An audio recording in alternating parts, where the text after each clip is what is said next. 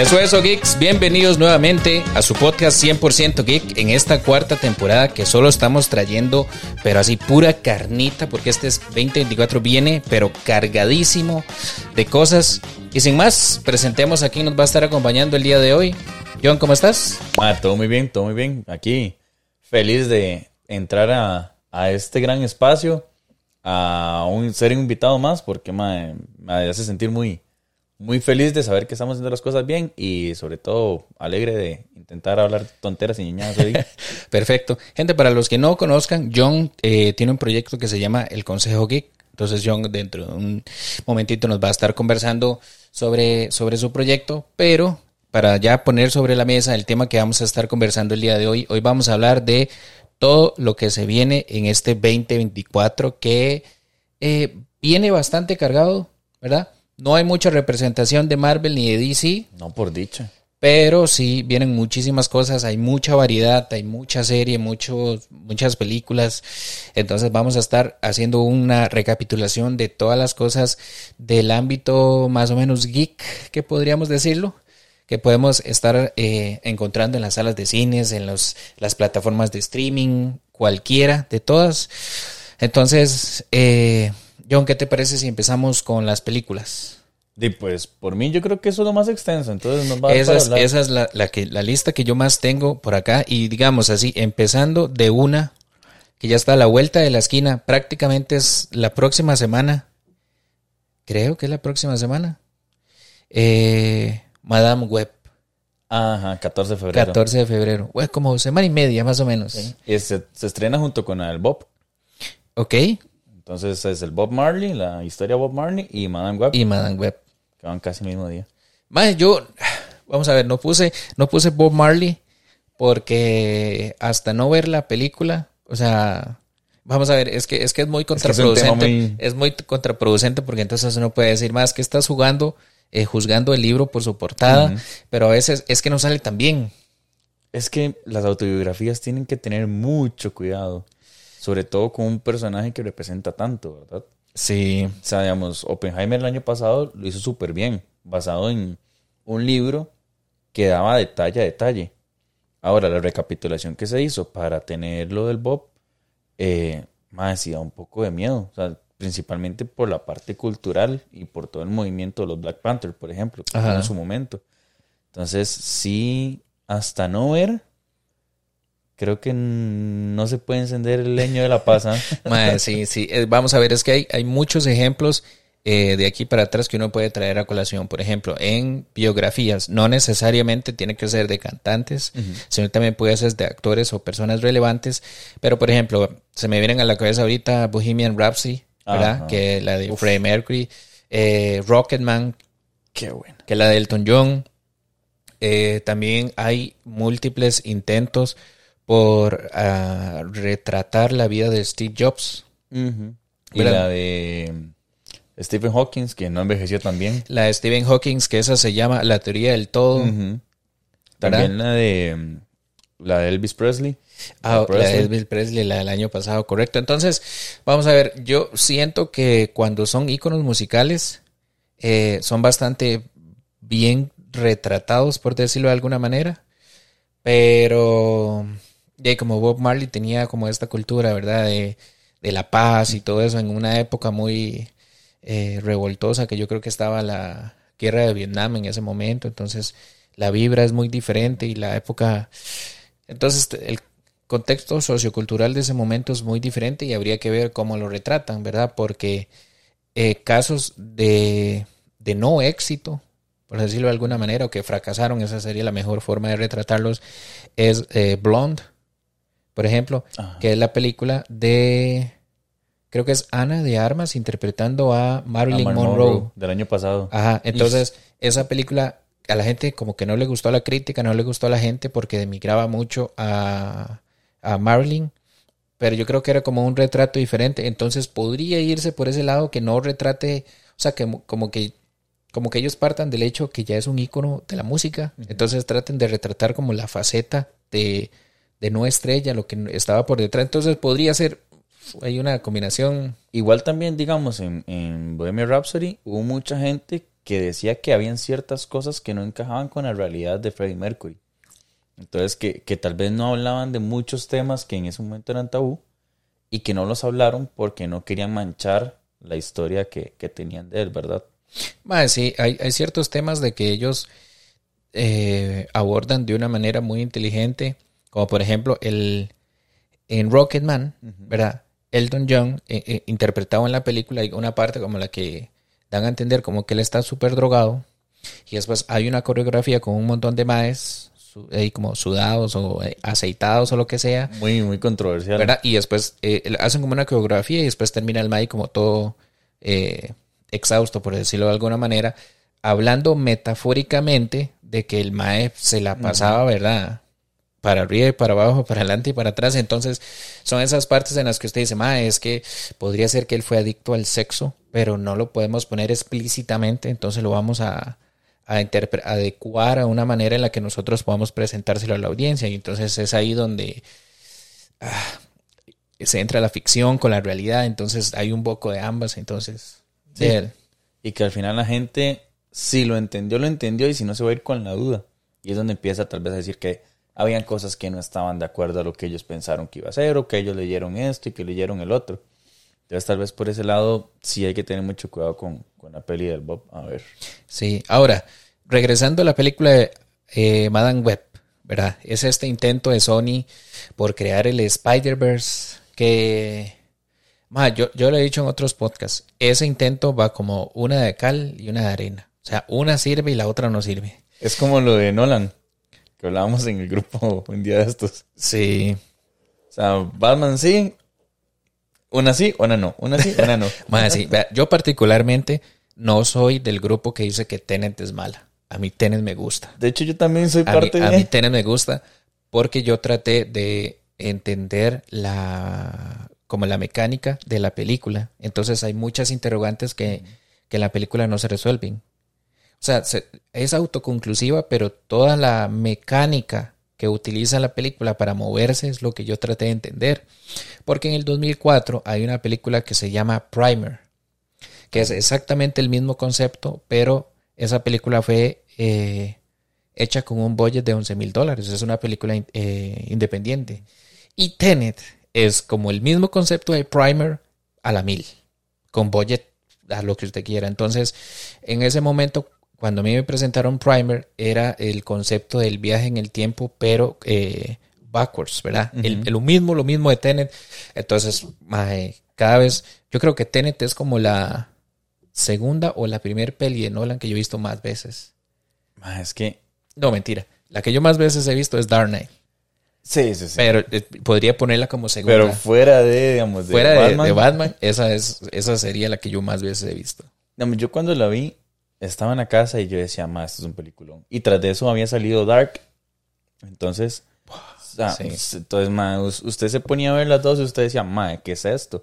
Porque era ese mismo juego. O sea, lo que pasaba ahorita, de una vez, usted se iba al futuro y pácatas, algo le había hecho. Y se devolvía y pácatas. Entonces, ma, usted veía todas esas conexiones que al final de cuentas hace que el cerebro empiece a trabajar más para decir, ma, esto y esto pasa por esto, esto, esto pasa por esto.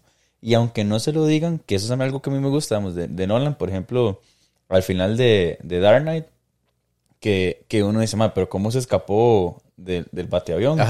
Entonces uno usted, dice, ma, sí, estas cosas tienen que ser así, así, así. Y usted empieza como a, como a atar cabos. Eso es lo, lo tuanis de películas así. Ahora, eh, no va a pasar lo mismo con Sony. Porque, bueno, ya, por ejemplo, Madame Web ya está lista. Ajá. Pero el muerto, que gracias a Dios sigue todavía muerto, que todo el mundo dijo, no, ma, y El que iba a este interpretar eh, Bad Bunny. Sí. sí. Eh, luego de esto viene, bueno, Craven, que es este año también. Craven es una de las que yo tengo aquí para, para mirar, porque digamos, es un personaje eh, inspirado en un cómic del lado de Marvel, entonces digamos que tiene su lado geek, entonces yo lo puse por ahí. Igual eh, es este intento. Vamos a ver, ya tendría Venom, tendría Morbius, tendría Craven, eh, algún Mae que se saque de la manga en Madame Web, o ya estaría poniendo a Madame Web, digamos, como en el centro, entonces podría hacer algún tipo de juego en el que pueda traer los otros Spider-Man de los otros universos para tenerlos en una película de Sony, no de Sony y Marvel, ¿verdad? Entonces yo creo que ellos están como tratando de como ir creando esas piezas. Ahora, el problema con Venom es que la primera a mí me cuadró. Sí. Es relativamente, o sea, uno, uno la puede ver y uno dice, madre, todo bien. Pero la segunda, madre, ya no tanto. O sea, no sé, a mí como que no me cuadró. Es muy absurda. Y Morbius, el problema con Morbius es que yo sigo creyendo que eh, Jared Leto es un buen actor, pero que ah, el, después de ganar el Oscar como que no ha sabido escoger muy bien los proyectos. Y también que madre, Morbius fue recibido como una película del mundo de Spider-Man sin Spider-Man y la gente quería ver algo relacionado porque hubo mucho trailer donde salía el Spider-Man de Toby. No sé si te acuerdas la, la escena en el callejón. Y luego la escena post crédito donde nos ponen a, a el buitre en ese universo. Del universo de, de, de, Marvel. Entonces la gente empieza a decir, pero ¿qué es esto? O sea, ¿cuáles fueron esas jugadas que podrían parecer absurdas? Sí. Porque al final de cuentas no tenemos nada concreto. Ahora, eh, nos ponen a, a Elías en, en Madame Web, que se supone que es un protector de, de los totems de Spider-Man. Ajá. Entonces lo ponen como el malo. Entonces, ya hay gente que ya empieza a decir, pero ¿por qué el más es malo si el más se supone que inclusive cuida al Peter de, de Tierra 1, bueno, de, la Tierra. 616 creo que 616, Y mae, lo cuida y lo protege y le enseña inclusive muchas cosas. E inclusive él tiene capturada a Silk para que no haya conflicto entre ellos. y, entonces la gente ya empieza a decir, mae, no, es que, y, volvemos a lo mismo, es que la anterior fue mala, la anterior fue mala. Y esta nos ponen un cast de mujeres y ahora vamos a otra parte. el, Power Girl, ¿verdad? Eh, yo no lo veo mal, siempre y cuando sea eh, que la historia sea buena. ¿Por qué? Caso de Wonder Woman, la primera. Uf, ¿verdad? Power Girl era, ah, como le dicen, eh, Woman Front o Leaderman, pero en este caso era ella, la que llevaba el, leadership de la película. Y a mí me pareció bastante buena. Que 1984 es una caca y eso es otra cosa. Pero la película fue buena. Entonces yo digo, si ellos como Adam Web, que tengan, ¿verdad? Que todo el cast de superhéroes sea mujeres, no hay ninguna bronca, siempre y cuando la, el guion y la trama tenga lógica. Y lo sepan aprovechar porque mm, al final de cuentas, bueno, no sé si ustedes como público y, vos em, notan que hay mucha resiliencia por este, por este efecto de las mujeres al, al, ser principales en las, en las películas. Y mm, cuando alguien hace algo bueno, ojalá sea esto Madame Web, eh, no se le da tanta importancia. Más sí, lo que pasa es que yo, yo me pongo a ver a través de la historia del cine y yo digo, no es como que ahorita hay mujeres en el, en el rol principal que, es, es, nuevo, o sea, eh, está Sarah Connors en Terminator, es más el ochenta y pico, ¿verdad? 84 creo que Ajá, está este, la ma en Alien. Ajá. ¿Verdad? La, em, en la que salió hace dos años, creo que fue. No, no, no, Alien de las primeras. Ah, bueno, de, las, de los ochentas. Porque también hubo mucha crítica de Alien, de cuando supuestamente el Alien, eh, Predator, que cae el, depredador en, una tierra como aborigen. Ah, esa se llama Prey. Esa es como de hace uno o dos años máximo. Creo que es dos. Que, que también al final la, que, lo, la que lo mata es una aborigen. Pero más la película realmente es... Y se deja ver. Entonces yo digo, así como decir que es que las mujeres no han tenido, o sea, sí han tenido y han tenido muchos íconos.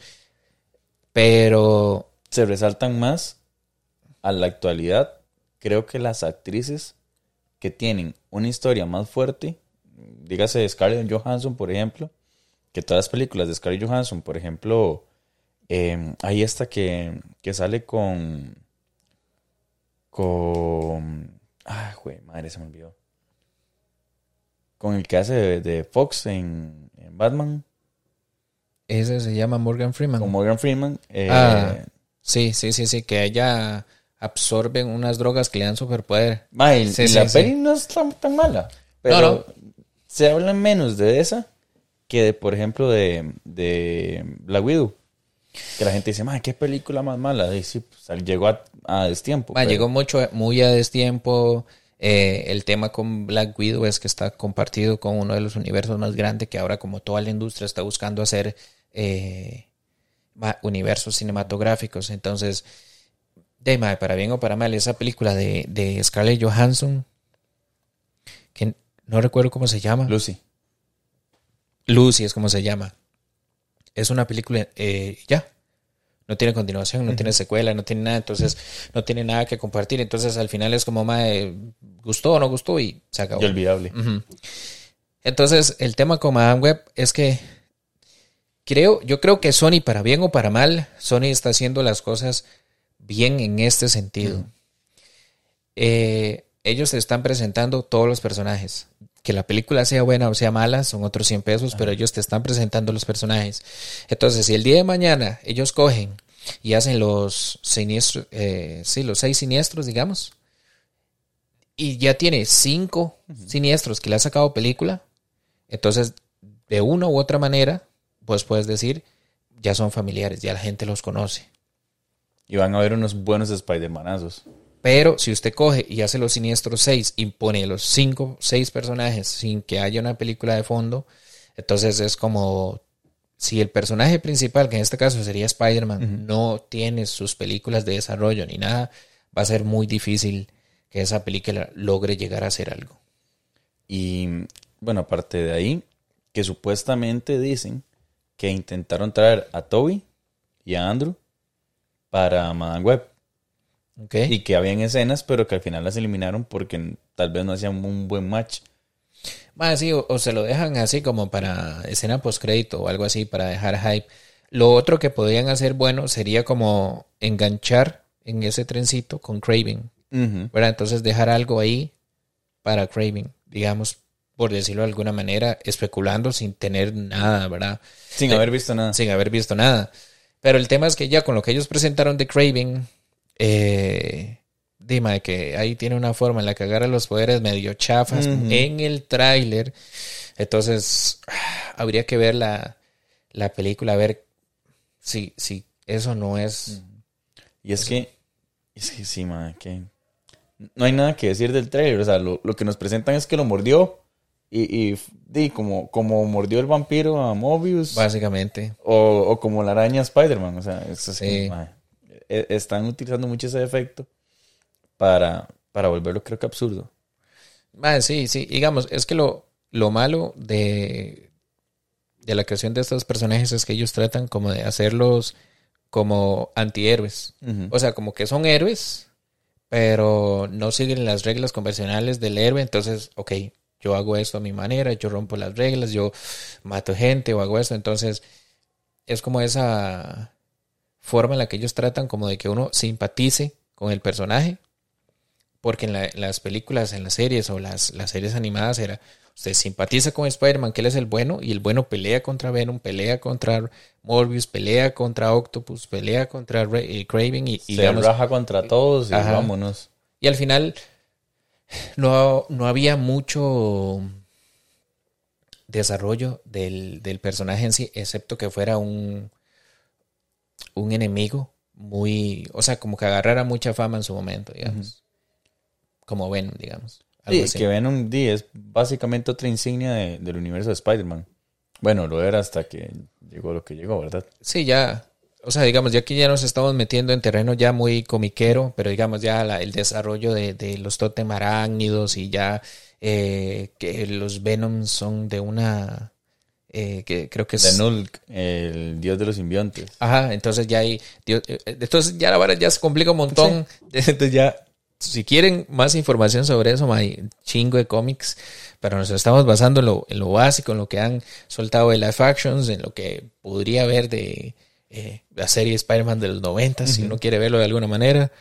Pero siguiendo con lo que, con lo que más podemos ver de películas, tengo por acá, eh, siguiendo con la línea de Sony, dice que viene Venom 3. Ah, bueno, sí. Sí, esa Venom 3 Pero- viene... Todavía está en filmaciones. Habría que ver si, si está lista, está si está lista para, para ya salir. Dice que es hasta noviembre, Ah, bueno, sí. ¿verdad? Entonces podría ser de que no se retrase y que cumplan, porque faltan 10 meses, más o menos. Y nueve. todo el año, digamos. Sí, entonces tal vez ah, esperemos que que logren limpiar lo que hicieron con Carnage. Más que a characletos, pero nada, no, no lo aprovecharon. Es que sí. ese es el asunto. La gente ya viene a huevada, como pasó con Warner, por ejemplo, con, con todo el cierre del DCU. La gente viene a huevada de ver un producto un poco deficiente. Poco no. Poco no. Y Bastante eficiente. Sí, entonces ya si, si Madame Web sale y la pega bien, dejaría expectativas altas para Venom. El- Para Craven que viene primero. ah, bueno, sí, para Craven. Ajá. El problema es que entonces ahora Craven lo haga mal y pase lo que pasó con Aquaman después de Flash. Que la gente fue como, más para qué Sí. la voy a ver. Sí, el tema de, de el DCU, para no meternos en ese terreno tan pantanoso, mae, es muy simple de entender. Eh, James Gunn salió tirando, ah, literalmente mató el DCU a cuatro películas. Sí.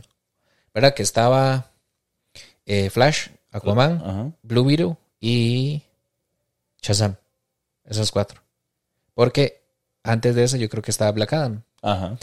Y entonces, antes de que salieran esas cuatro, ya se hizo toda la revuelta que el man iba aquí, que allá, que ya no se ocupaba y que iban a matar el DCU y que iban a hacer un reboot y todo se fue al, al caño, porque entonces ya no valdría la pena seguir. De hecho, dicen que metió muchísima mano en muchas de las películas para recortar cosas como que en Aquaman salía Ben Affleck que la historia de Mera era más larga, entonces no se lograba entender. Igualmente, ese es como, es como un asterisco porque tenía como los haters del, Del, del juicio, juicio, de Johnny con, con Johnny Depp. Pero, pero sí, eso fue lo que pasó. Entonces ahora con, con este universo que yo le digo el Spider-Verse que está tratando de construir Sony, el problema es que, o sea, podrías, po- igual, podría ser que Madame Web sea buena en el supuesto, porque no hemos visto la película, y que Craven sea mala. Entonces una cal, una arena, totalmente. Bueno, esperando también que la gente viene hypeada con, con, con, con todos menos contigo, de Cine Cine. Ajá. Viene hypeada de eso, le están dando mucha importancia mediáticamente a, a Sidney Sweeney como parte del, del cast de Madame Web, Ajá. que hasta Dakota Johnson dijo que es una película hecha específicamente para los novios. O sea, quiere decir que, o sea, que si usted lleva a su novio, el man va a salir muy feliz porque va a ver a Sidney Sweeney. Ok. Entonces, em, la idea ahora es ver si este cast lo pega, porque hay dos muchachillas ahí que medio se conocen por, por películas que han salido, pero, pero creo que las más fuertes ahorita son Sidney Sweeney y Dakota. Y Dakota. Ajá. Entonces, este, creo que la gente la primera semana va a ir por ellas dos. Sí, es al final el lo que lo que el sex appeal que tiene la película que lo llama uno. Igual con la con esta Argyle que ya se estrena la Pasa otra mañana. Ajá, esta semana eh, que tiene a tiene Dualipa, tiene a a este maje, ¿cómo se llama? Henry Cavill. Henry Cavill. Entonces, sí, para bien o para mal. Brian Cranston, el de Malcolm in the Middle, el Sí, de... sí. Yo hablaba en términos de, de, Ah, no, pero- de sex appeal, de Ah, bueno. llamarlo, ¿verdad? Porque Brian es un excelente actor, pero ma, está en sus 60, ¿verdad? En cambio, Henry Cavill está ahí, ma, en su prime, o sea, él es el que llama. Que, Dima, eh, al final eso es lo que pega, o sea, la gente y las productoras y, y las eh, películas lo que tratan es tener como este factor para que llame a la gente y que entonces usted vaya a verlo. Thor, por ejemplo, o sea, Ay, sí, y ¿quién no va a ir a ver a Thor? ¿Verdad? Aunque, aunque salen los chistes de Taita Waititi, En- pero... Entonces, ah, que esa es otro, otra cosa, hay un melcochero feo. Pero sí, yo creo que esas, esas tres vienen de, de Sony aprovechando que no hay agendado nada de DC. Hay una de Marvel que ya, esa es la siguiente que vamos a hablar, que yo creo que esa va a ser la, la taquillera Sí, el blockbuster. el blo- de superhéroes, ¿verdad? Superhéroes del año. Pero sí, como que ellos aprovecharon y dijeron, como el próximo año no viene Marvel, no viene DC fuertes, metámonos nosotros. Entonces, la siguiente, que es la única que va a tirar Marvel, que yo creo que podría ser lo mejor que haya lanzado en los últimos cuatro años, es Deadpool 3. Y man, vamos a ver, eh, ustedes juzgarán también si este, esta parte de, de la conversación envejece mal, porque Deadpool tiene libertad creativa para hacer lo que se le da la gana en el multiverso, de parte de Kevin Feige. Ok. Luego tiene más la unión ahorita, según las filtraciones que se han visto ahí, de personajes de 20th Century Fox. Porque la 20th Century Fox creo que la, la tenía Fox. Sí, ahora y, y la compró Disney, Disney. compró. Así, ellos tienen un montón de propiedad intelectual. Entonces, sí, sí, los más están haciendo loco al punto de que, bueno, vuelve a salir Colossus, que todo el mundo espera. Ajá. Eh, aparentemente sale Supersonic, eh, Teenage Warhead, Ok. que es la, la chinilla. Ajá. Eh, bueno, la, la, la maecilla y la Ay, chinilla, buena, la novia. Hola, químico. Químico. Qué bueno, químico. sí, sí. Y, mm, mae, Hugh Jackman. Sí, es que, y es que es vacilón porque yo creo que esa es una idea que ellos han ido rondando desde hace mucho tiempo. Desde que se hizo Wolverine Orígenes, Ajá. Viene esa vara de hay que tener a Deadpool, hay que tener a Deadpool. Y la Sí. pulsó Ryan Reynolds hasta lograrlo, ¿verdad? Sí, yo creo que al final ya se le dio porque ya Hugh Jack, o sea, quién sabe cuánta plata le ofrecieron para que volviera porque él llegó y dijo, ma, yo hago Logan, ya yo ahí cuelgo la capa con ese personaje, tengo 20 años de estarlo haciendo. Creo que Logan despide bastante bien al, al personaje. Siento que para mis efectos personales la mejor película de X-Men es Day of the Future Past, es la mejor de todas, la mejor punto. Ah, es que son las dos versiones de los X-Men. Juntas, Sí. es lo mejor. Y ver a James McAvoy y a Patrick Stewart, madre, qué momentazo, madre. Sí, o sea, Es- para mí es la mejor de, de- de ambas. Ya después ya como que la, la vara se descarrila. ¿verdad? Y ya eh, Apocalypse y Dark Phoenix ya sepultan esa vara. Pero prometía mucho con First Class y Day of the Future Pass, siendo Day of the Future Pass mejor que todas las que han sacado, las tres primeras Sí. y, y todas las demás. Pero sí, con, con Deadpool 3 hay un montón de filtraciones supuestamente confirmados, más o menos, hasta no ver la película, está Electra. ¿verdad? De esta mae. De, Ay, de la que sale haciendo 30 otra, eh, 30 otra vez, creo que es. Sí, espera ya. Em, Ya se lo busco aquí rápido que se me va. que sale con Mark Ruffalo. Va como a Ruffalo, ajá. Este, em, Vea, ella se llama Jennifer Garner. ajá. Y Ajá. por ahí también, supuestamente, el Daredevil de. de. Ben Affleck. Batfleck, de Ben Ok. Affleck. Eh, eso es lo que dice la gente, ¿verdad? Eso es lo que dicen Daniel R. PK y esa gente que. Ah, Sí, sí, que son los que hacen las filtraciones de, de, de Marvel.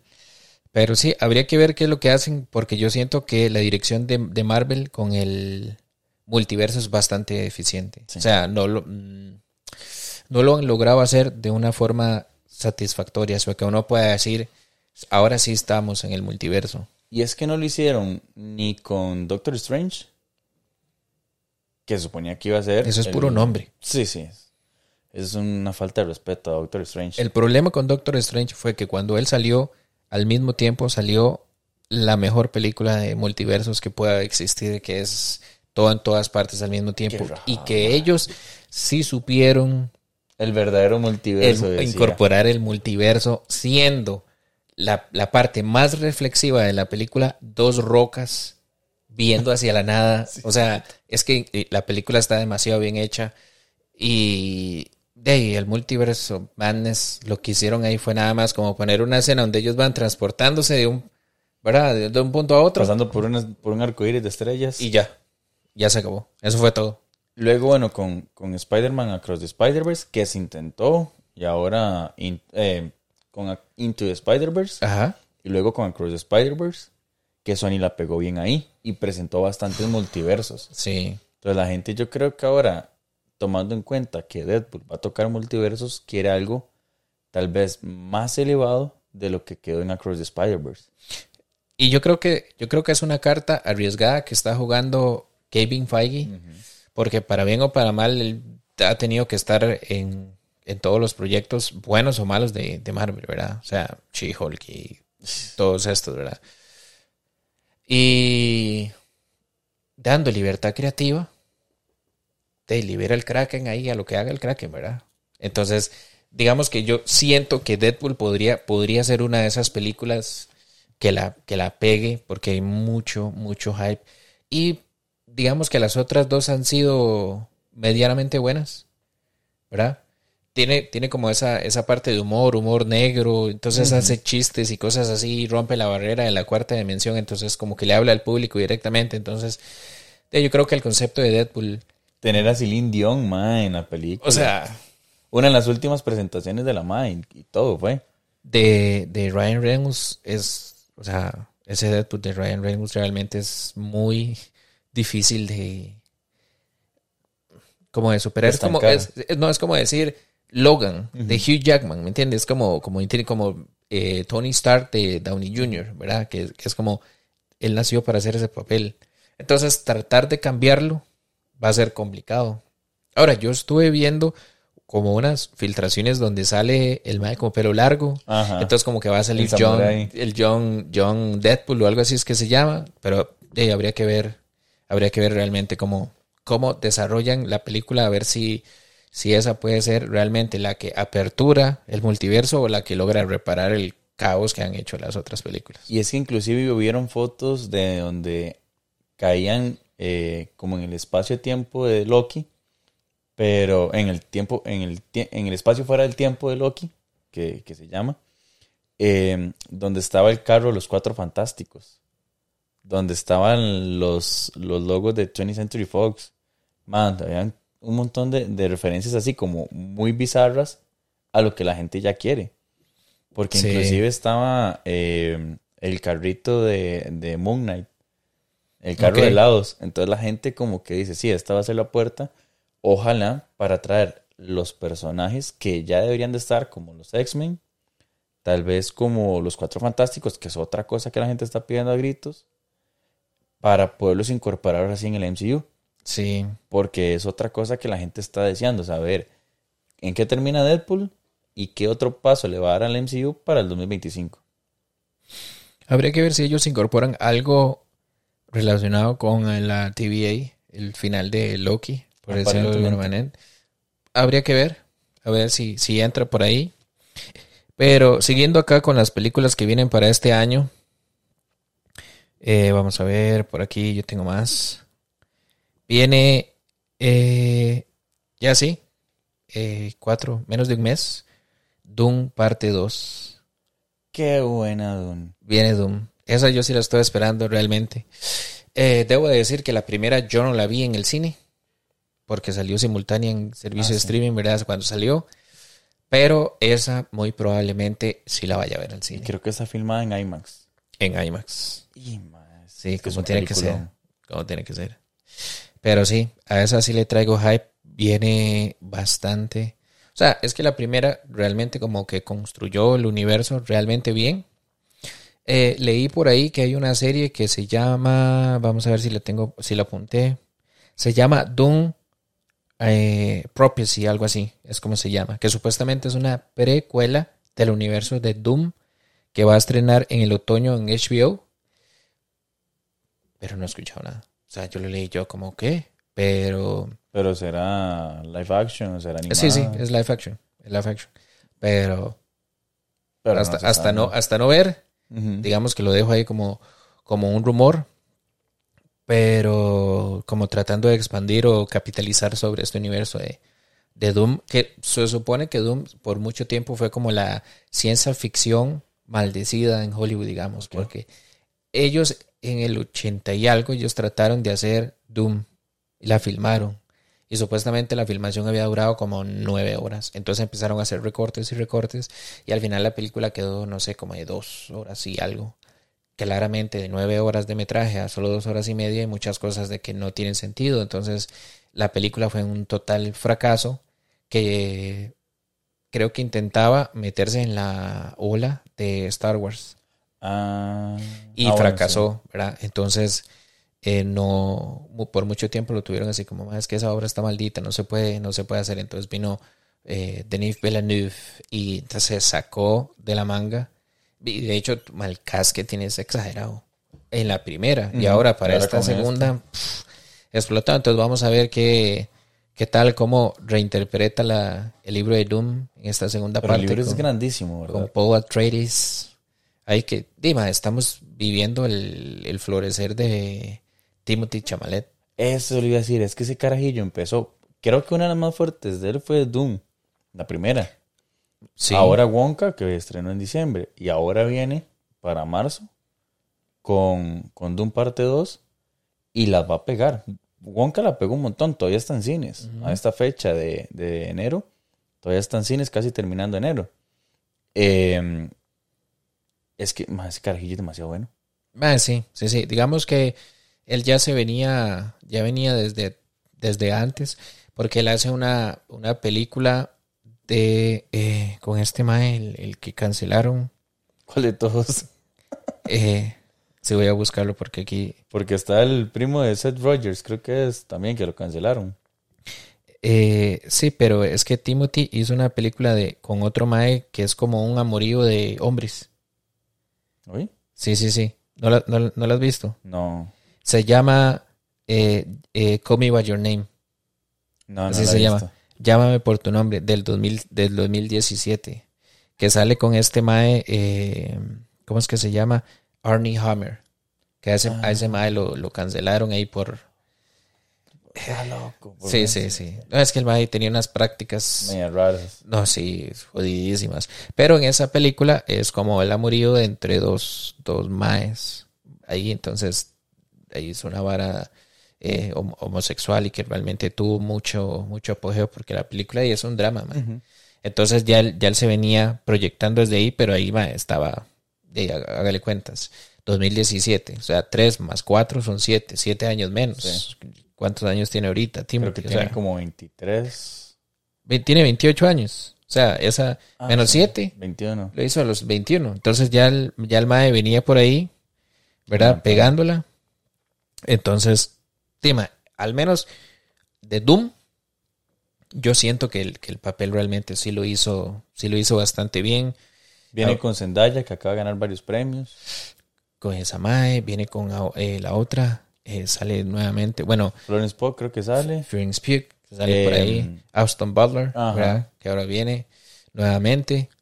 Y, Este otro man que sale en Moon Knight, eh, ¿quién? Que sale haciendo de, de villano en Moon Knight.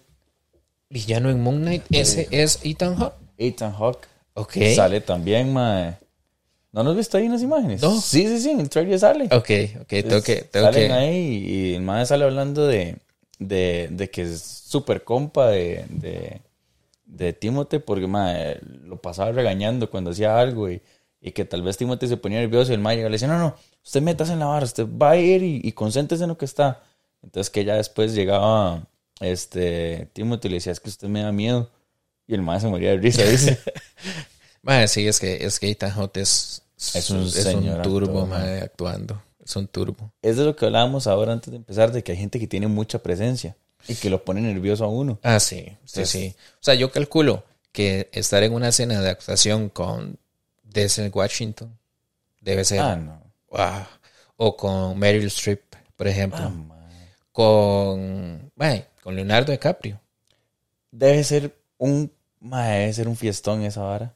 Sí, digamos, pero es que, digamos... Pero a la hora de, de tener que meterse en, en cámara, Ah, sí, o sea, en, en papel, en la actuación.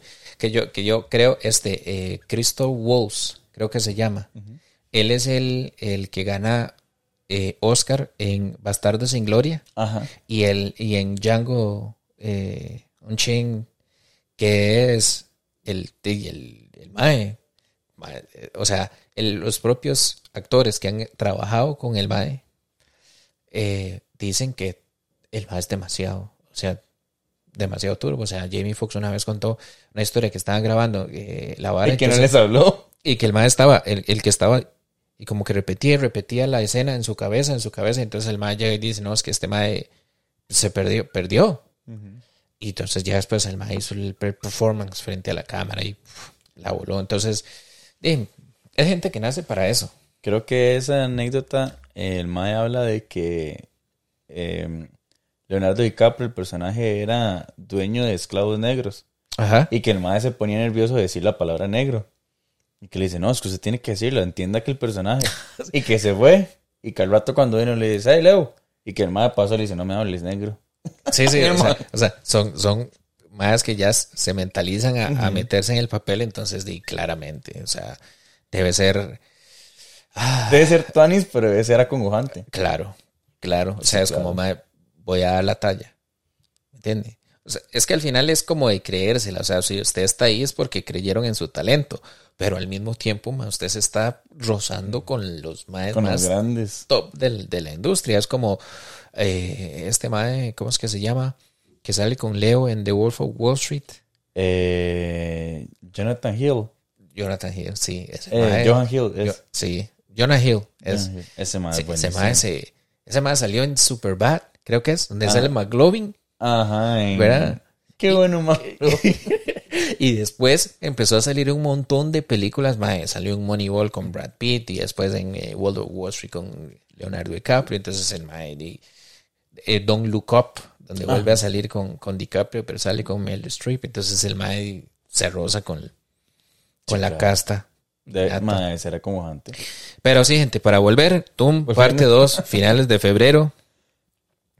Para continuar por acá sobre la lista, para ir avanzando un poco, porque solo hemos dicho como tres. Eh, Ghostbusters. Ghostbusters, eh, creo que es la era, era del, del hielo. Empire Age. Ajá. creo que es. Sí, el Imperio del Hielo, o algo así es como se llama. Vamos a ver. Yo no soy muy fan de los cazafantasmas, pero he de decir que yo las, las he visto casi todas. Porque el remake que ellos hicieron Ah, no. femenino, que he visto como la mitad o, o partes, Yo para sí ser honesto. que la vi, mae. Que Para ser honesto. Y ese, ese, no, ese no lo he visto.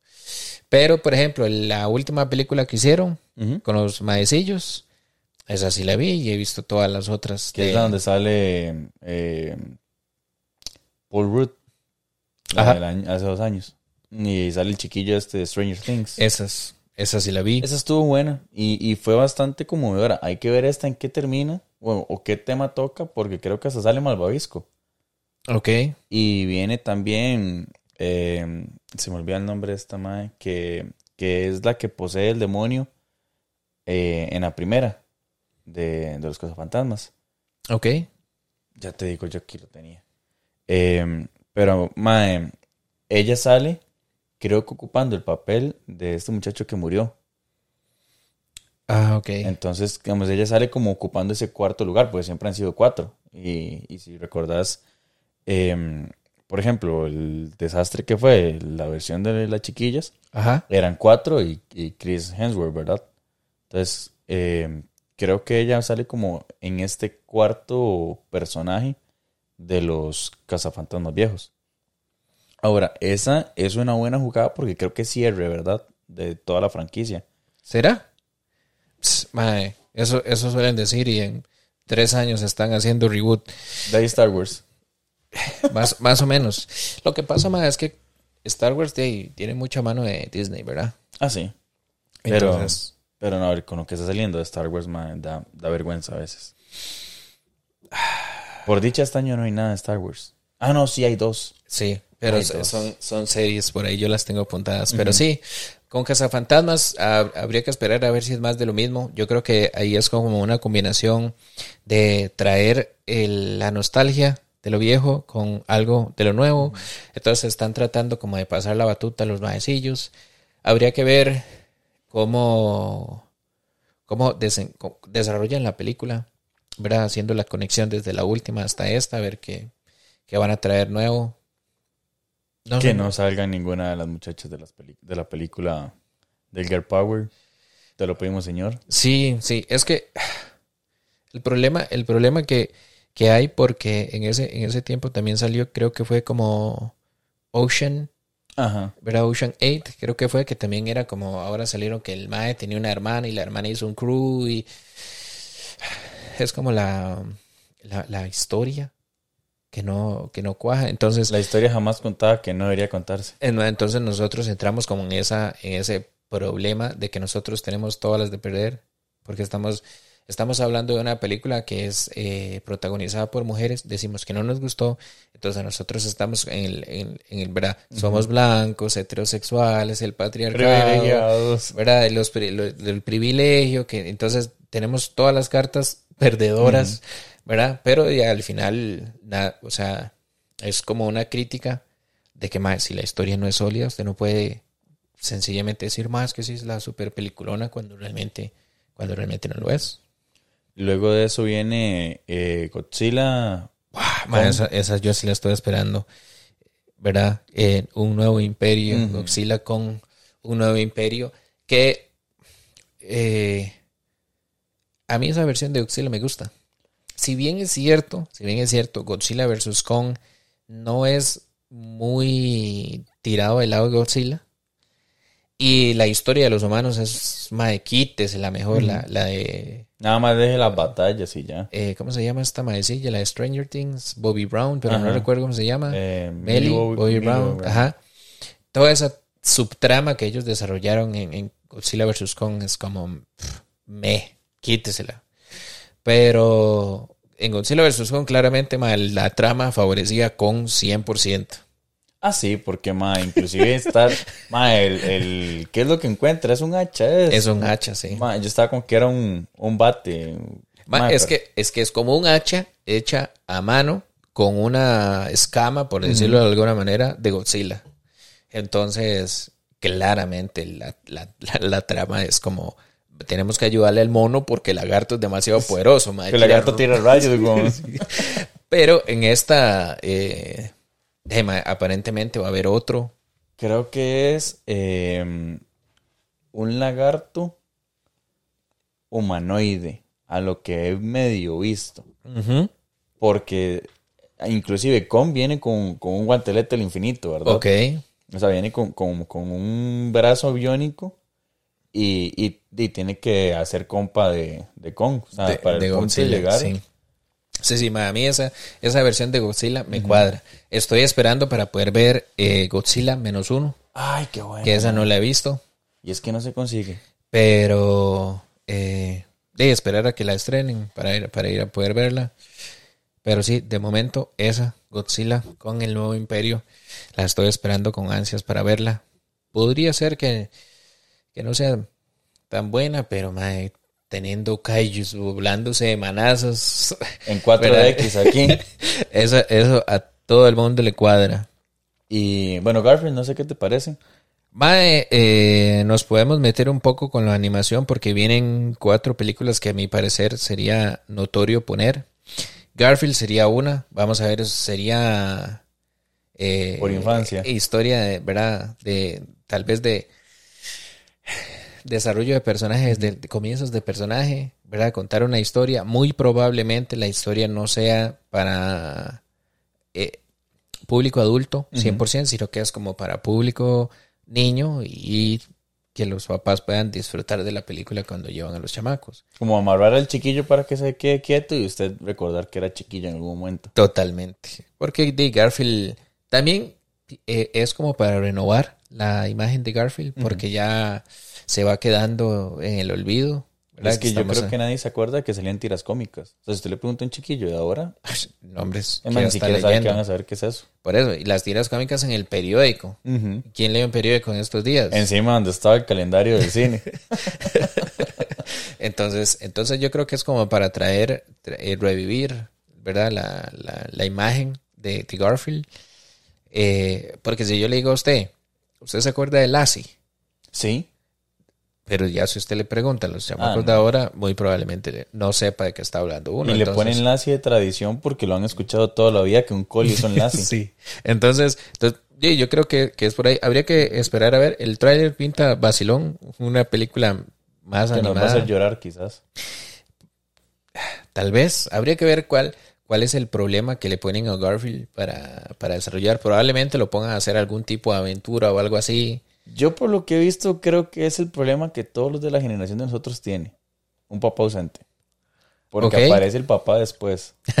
Entonces yo creo que por ahí va el asunto de Garfield haciendo las paces De- con su papá. De la familia. Ajá. La segunda, que viene acá, que es de estudio Disney, que es Intensamente 2. Eh, que me parece que, o sea, si la película va orientada a niños, pero tiene temáticas muy adultas. Yo creo que va más bien a los chiquitos que hoy son adolescentes que Ajá. vieron en su momento. Sí, porque toma, eh, toca temas de adolescentes. Porque creo que la, la maecilla en la película ya es adolescente. Riley yo creo que ya para 13 años. Entonces ya le meten la ansiedad y entonces ya le meten un montón de... Desagrado, la depresión, le pusieron por ahí. Entonces, entonces sí, sí creo que podría, que podría ser. Aparte que, que Disney está sacando las IPs que sí le generaban. ¿Verdad? Es como intensamente genera, me saque otra. Este Frozen pegó, me saque otra. Ya para, O sea- ya para la cuarta, creo. Frozen. Frozen va para la tercera. La tercera. Sí, Ah, sí. solo han sacado dos, pero La, la segunda batió récords. Sí. De hecho, yo estuve el año pasado en Disney y Frozen es, o sea, Elsa es uno de los personajes que, que más eh, impacto tiene en la, en la audiencia. Ma, es que hasta mi hijo me pide en el carro que le ponga Libre Soy y va Entonces- cantando ahí. Entonces sí, sí, sí siento que, ma, que son de esas películas que ellos sacan y, y que la van a pegar. Ahora, todavía es de esas películas de que no se define por géneros ni por... eh, Es para todo eh, público. estigma. Sí, sí, digamos, siempre se ha, no sé a quién se le ocurrió decir que es la era eh, lesbiana, pero dime, para no enchocolatar la, la conversación, Para no habría, que decirle ver, que no. habría que habría que ver eh, por dónde llevan la, la historia de ellos. No, ya siento que el punto donde está Disney ahorita, ellos han tratado de meternos por los ojos total y completamente toda la agenda que pudieron y ya ellos se dieron cuenta de que si siguen por ese mismo camino, muy probablemente el mercado se los va a cobrar. De hecho, ya se los está cobrando. Se los cobró con Mundo Extraño, que fue pésima y aunque llegó a plataformas no pegó. Más sí, no solo eso, sino que digamos, toda la franquicia de Marvel se vino en picada, Star Wars se vino en picada, eh, Pixar se vino en picada, ¿verdad? Eh, ya ellos, ellos, ellos saben, ellos gastaron un montón de plata. Eh, fuera de ahí, mae, el hotel que tenían, Ah. eh, este, En París creo que lo habían abierto. no, no, pero es que ellos abrieron un hotel tematizado Star Wars, lo, Ajá. lo cerraron. Ah, el. Ajá. El Galaxy Edge, creo Ajá, que era. lo cerraron. Entonces, digamos que de ellos, aunque, aunque intenten meternos por los ojos, La eh, gente responde. la gente, la gente le responde y va, ellos es una empresa que tiene que, que dar eh, respuestas cada cuatro meses con los informes financieros. Entonces, digamos que para que hayan traído de nuevo a, a Bob Iger, creo que es el, el CEO de Disney, es porque las cosas ya no pintaban nada en bien. quiebra. No, digamos, yo como papá, a mí la situación que presenta intensamente, que es educación emocional, me parece genial y me parece estupenda. Y, como, y en la parte en la que yo trabajo también, porque los chiquillos necesitan eso. O sea, fuera de, fuera de vara, si usted como papá no lo hace, debería de por lo menos dejar que su hijo vea algo que sí ayude a educarlo. Como nosotros nos soltaban y nos tome Thundercats y tome Jesse los Guerreros Rodantes. Ahora en la actualidad usted no puede hacer eso porque el chiquillo está tan susceptible que si le presenta esa parte de, de libertinaje que ha presentado, entre comillas, algunas, algunas franquicias, se nos va a desviar. Lo que se tiene que hacer es, o sea, desviar no en el sentido de que se vaya a ser raro, o de que se vaya a ser gay, o de que se vaya a, a- a cortar, o lo que usted le quiera poner, Ajá. sino de que no va a saber discernir entre el bien y el mal. Ahora, si usted le presenta una película como intensamente, donde empieza a ver todo el manejo de las emociones, donde empieza a ver la parte psicológica y las consecuencias de cada acto, creo que al carajillo de 14, 15 años, usted lo va a atrapar y a partir de ahí va a poder comercializarle todo lo que usted le dé la gana. Porque si, por ejemplo, Soul, que también viene para cines como reestreno, Ajá. eh, si Soul lo hizo con chiquitos, que les presentó cómo un chiquito puede hacer que un adulto recapacite. Si usted hace que un adolescente le presenta a un adulto la forma de recapacitar, mae, lo va, lo van a, a- a amarrar.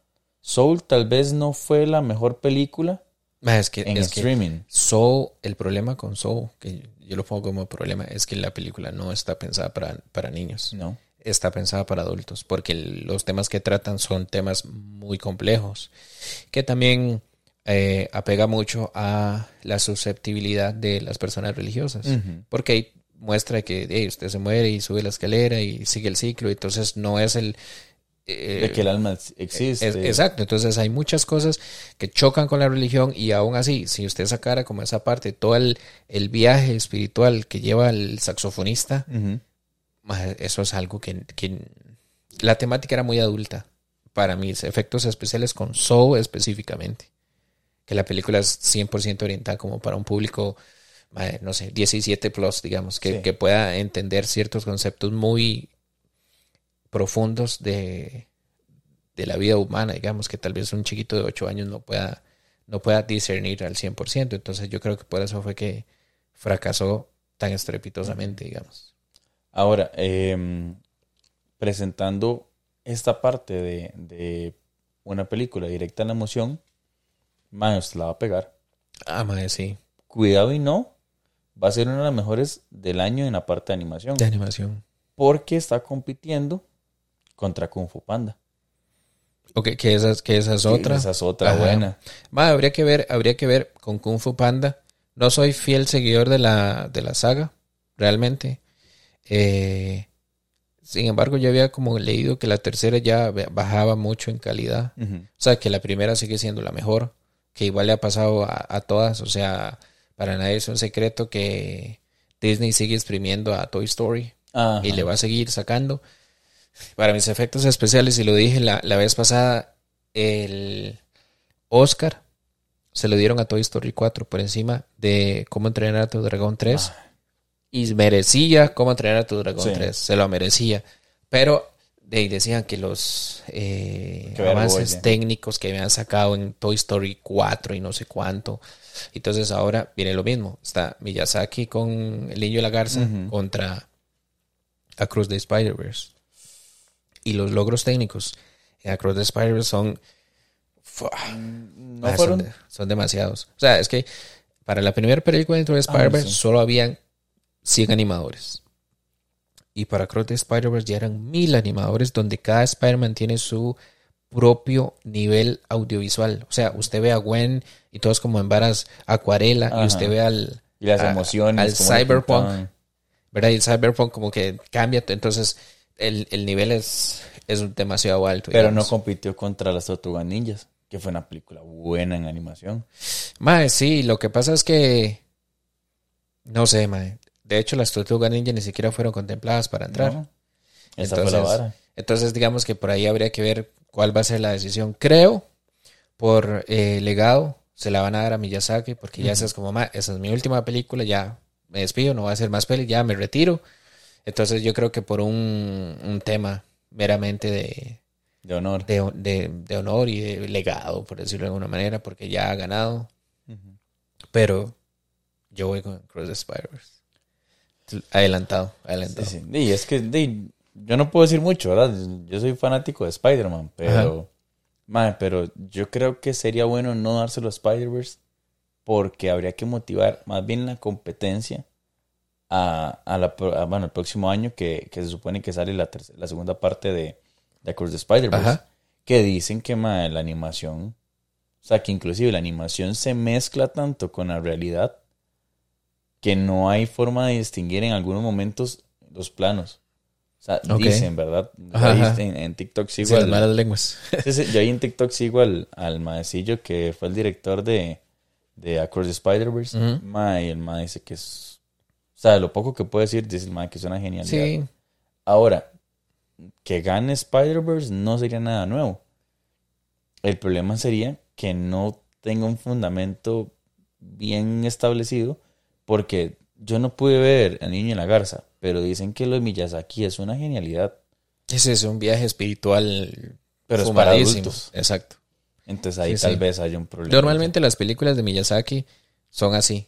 O sea, son películas con trasfondo de que usted lo dejan pensando, digamos, de viajes espirituales o de, o de relatos, de varas así. O sea, casi siempre inventa varas muy fantasiosas pero muy conectado a la realidad. Se usa mucho la, la parte del, del supuesto para presentar un punto de partida muy... Claro, claro, es que es muchísimo más fácil eh, poner en la película un monstruo y usted tiene que vencer al monstruo que su tata les, le- lo agreda a usted. Entonces la forma de expresar el problema es de una forma, digamos que usa muchas metáforas, eso, eso es, esa es la mejor palabra, usa muchas metáforas para expresar los problemas. Y aparte que tiene legado y todos los, o sea, es uno de los revolucionarios del cine japonés, o sea, de los que ha llevado estandartes, entonces sí, tiene demasiado legado, demasiado legado, creo que va por ahí. Pero para no desviarnos del tema otra vez, Para no irnos a los regresando- premios, porque ese es otro Sí. tema que le toca a Randy.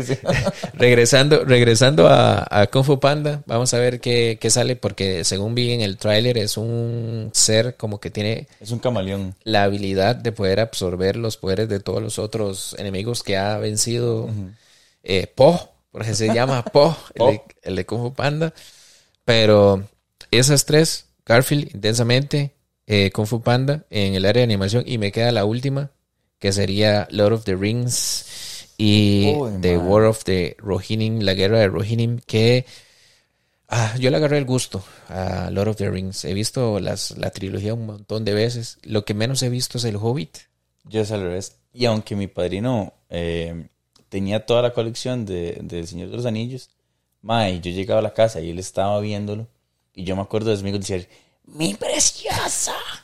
Mae, no hay cosa más bonita que la historia que presenta mae, El Señor de los Anillos. O sea, también está llena de un montón de metáforas que tal vez uno, bueno, yo lo vi, digamos que a los 8 años. 8, 10 y 12. Ahora ya de viejo la veo y yo digo, mae.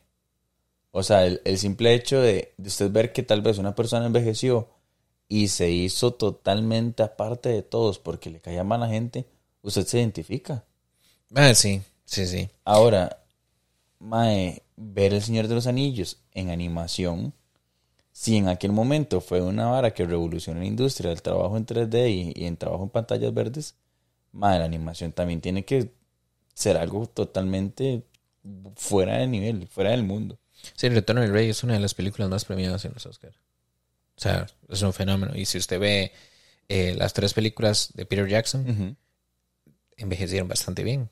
O sea, hay ciertas cosas como los efectos y todo eso que usted dice, "Mm", pero aún así usted la, usted la ve y usted dice, "Mae, se ve bien. O sea, envejeció bastante bien. Tienen veintipico de años y se ven bastante bien. Porque usan mucho efecto práctico. ¿Verdad? Entonces hacen los orcos Ah, y sí. los pintan. No los hacen en CGI. El traje y todo. Entonces, entonces, por ahí está bastante bien. Ahora, ah, el problema con Lord of the Rings, ma, es que el fandom es de hueso colorado, así Eso sí. intenso, intenso, eh, foqueado, así como el de Star Wars, pero Pero es que el intenso. Star Wars se pasa, man. Sí, el de Star- yo creo que el fandom de Star Wars es el más tóxico que hay. Pero el de Lord of the Rings no se le queda atrás. Y el tema es que Lord of the Rings es como el libro del Señor de los Anillos. Pero para atrás hay un, un chingo de historias. O sea, estamos hablando de que el Lord of the Rings pasa al. Creo que es al final de la tercera edad. Ajá. Y cuando ya se van, en la última película ya comienza la cuarta edad, que es la edad de los hombres. Ajá. Yo creo, si leí correctamente bien, que esta película animada es 100 años después Ah. de los eventos del, del... Porque yo entendía que había algo que iba a venir antes de, algo así como, como Star Wars que se va a tirar en la vieja república, ¿verdad? Ajá. Que es antes de y cómo se formaron la- las tierras medias. Ma, es que eso es lo que intentó hacer Rings of Power, la serie de Ajá. Amazon, que ma, no bast- le fue tan bien. Es una caca, ma, es una caca, es una caca. Los visuales son muy buenos. O sea, usted podría decir que usted está viendo literalmente una película porque los efectos que tiene son de película, mae. Así, literalmente. Eh, pero. Vea, por aquí lo tengo. Vamos a ver. A ver si me sale la. Ok, ok.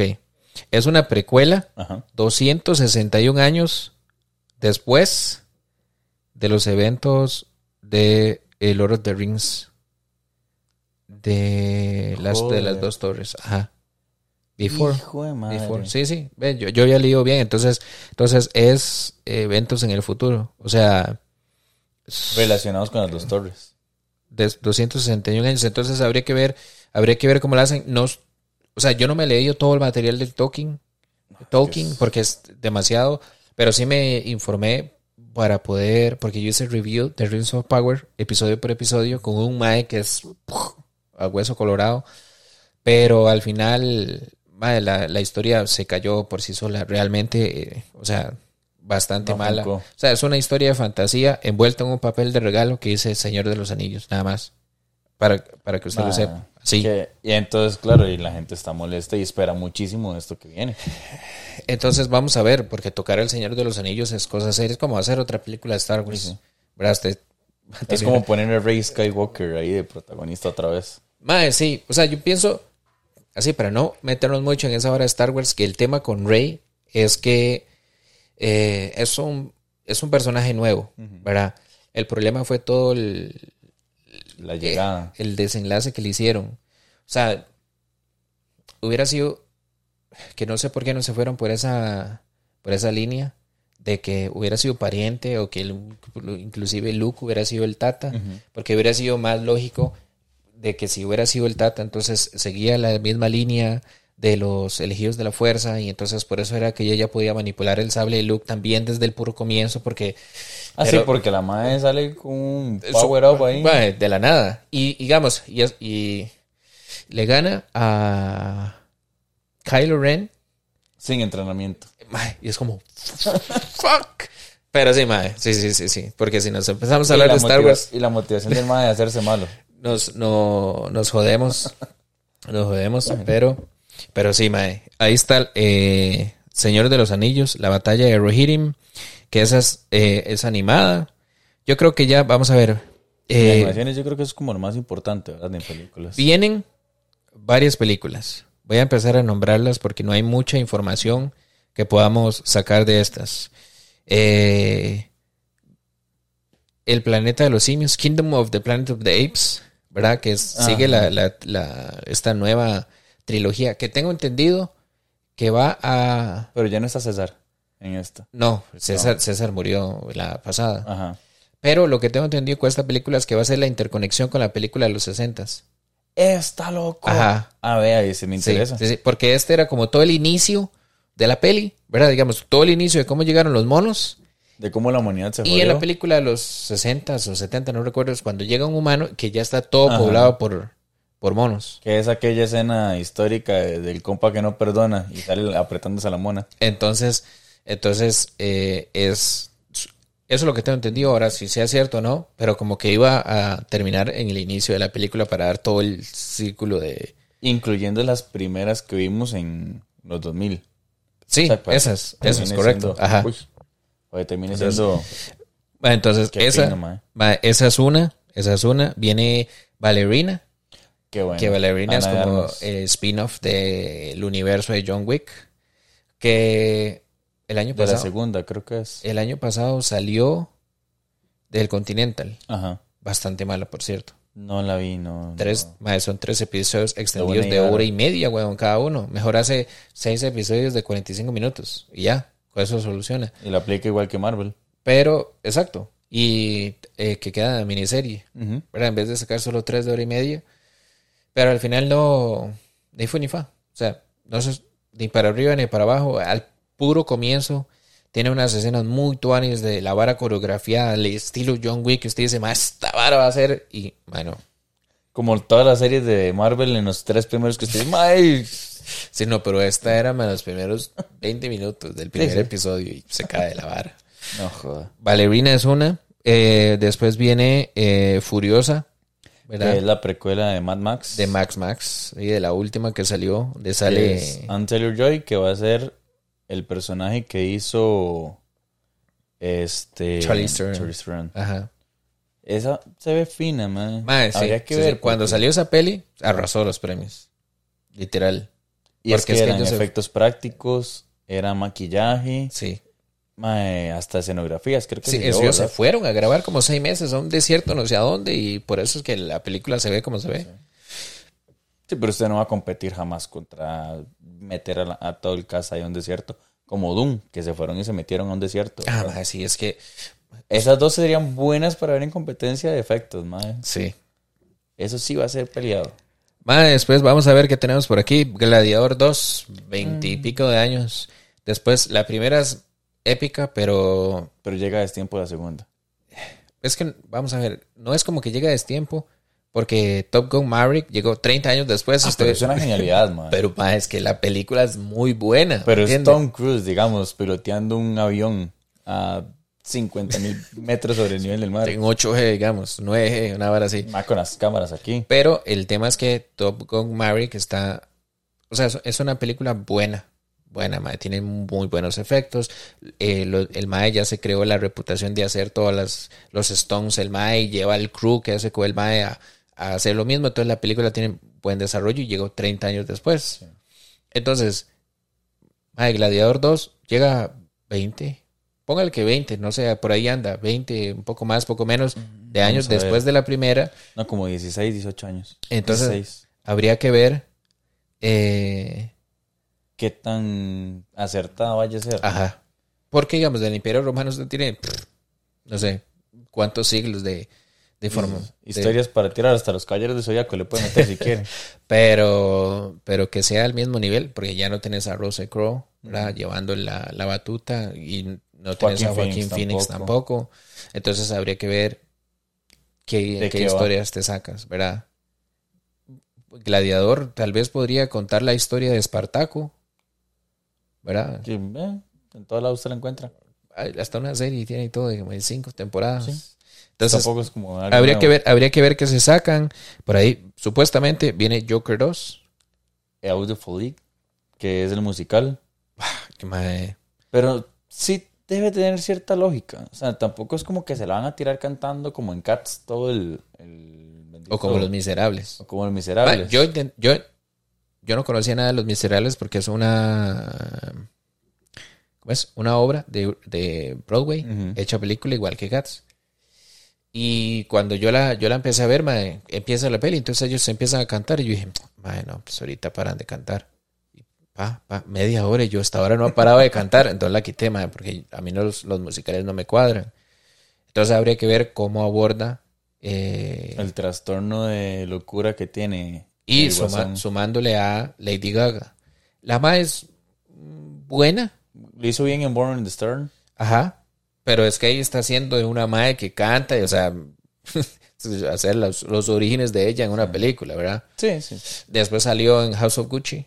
No la vi, ma. Me pareció un poco aburrida volver a ver Gucci. Entonces, Porque ya creo que había una historia antes, una película antes. ajá. Entonces era como volver a ver y volver a ver la misma hora de la fiesta. Entonces eh, vi el primer capítulo y yo...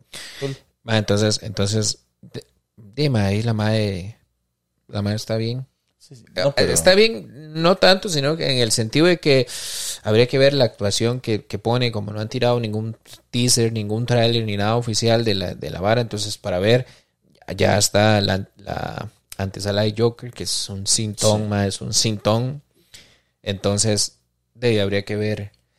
Y aparte, Joaquín Phoenix es un mae que es así como mae, secuelas yo no hago, pero este sí aceptó. Entonces, Y no jaló ni a media grabación. Entonces quiere decir que se las trae bien. se la- ajá, entonces. Porque ese man fijo es un arrancado.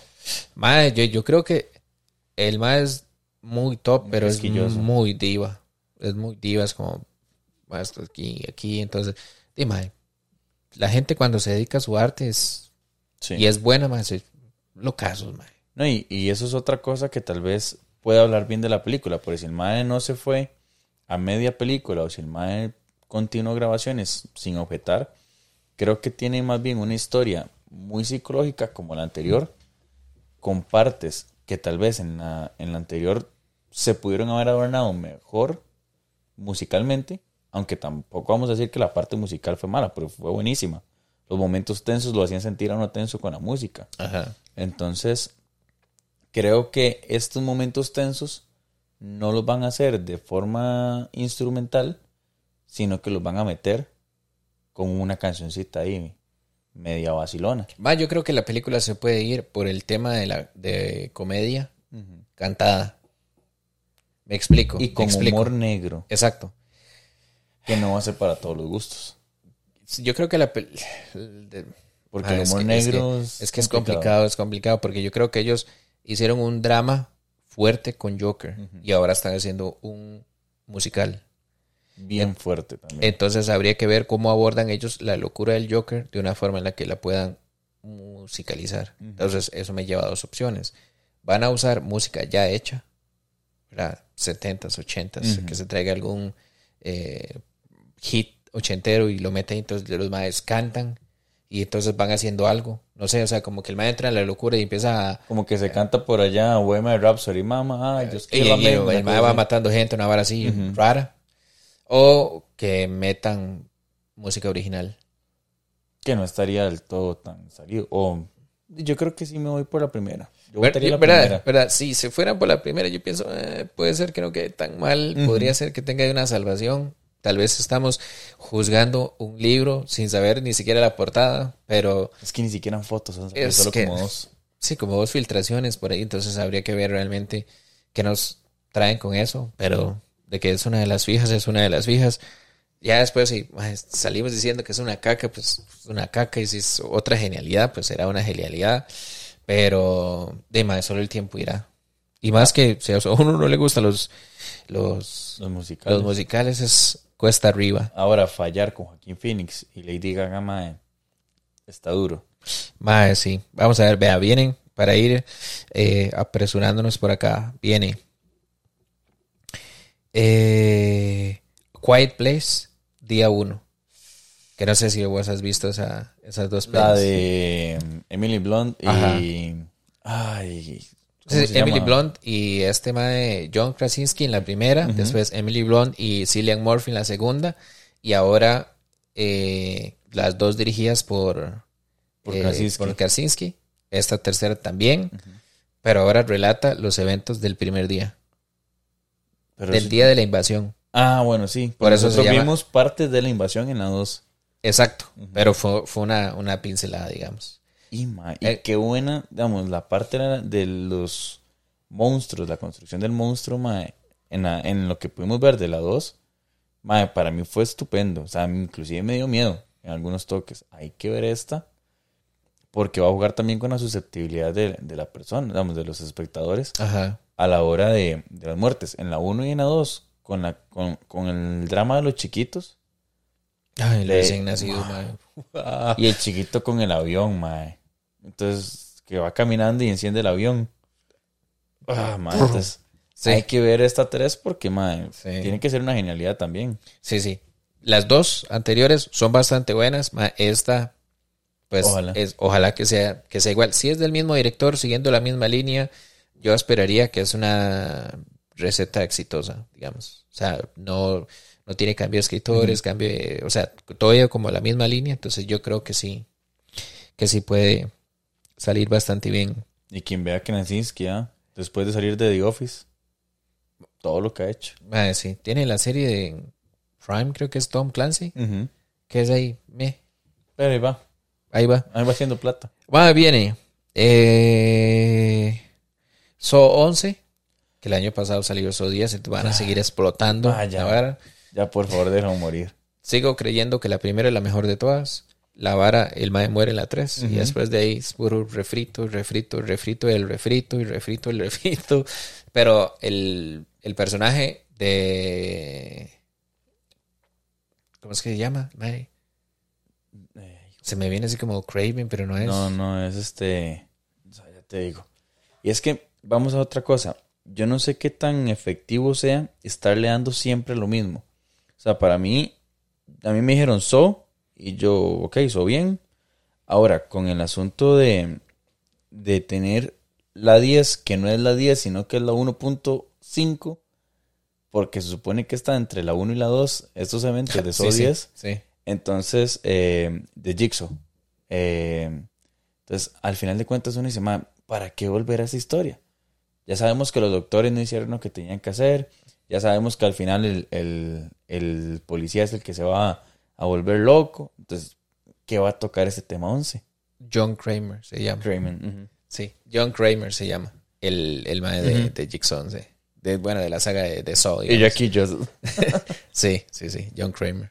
Ve que era algo con Ajá, Kramer. con sí, yo. Y sí me llegó. Pero sí, mae, de ahí es, es una de las de las de terror ahí básicas. Que Es como sigue- los rápidos sí. y furiosos, ya. Mae, sí, ¿Para qué? sí, sí. O sea, y Rápidos y Furiosos ya se está comiendo a sí mismo. Ahorita se agarran contra Predador, ¿no? Ahora sí, madre. Solo hace falta. Mae, vamos a ver, después ya, ya vamos aquí finalizando con la, con la lista de, de pelis que eh, nos queda por ahí, nos queda Mufasa, que Live action del Rey León que ya sabemos en qué termina. habría que ver cómo desarrollan a Mufasa, ¿verdad? Porque está el término de que el mae mata al, al papá de Simba, Simba se va, uno sigue con Simba y después Simba regresa y está Mufasa. Entonces podrían utilizar todo ese tiempo para desarrollar a Mufasa y Mufasa es uno de los villanos que tiene Disney que es que tiene más personalidad.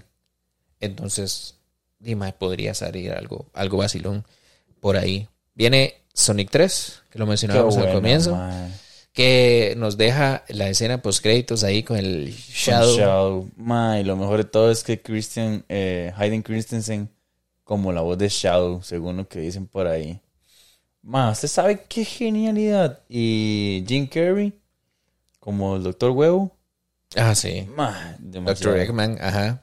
Ahora, Que casi, casi uno dice, "Ma, es que nació para hacer ese papel. O sea, nada más le falta salir gordito, ma, como en las series de antes, Sí. ¿se acuerda? Sí, sí, sí. Ma, pero qué genialidad Sonic. O sea, yo no le tenía fe. No sé si se acuerdan cuando presentaron el, el trailer de aquel Sonic todo flacucho, todo despeinado. Ma, es Ma, Sonic feo.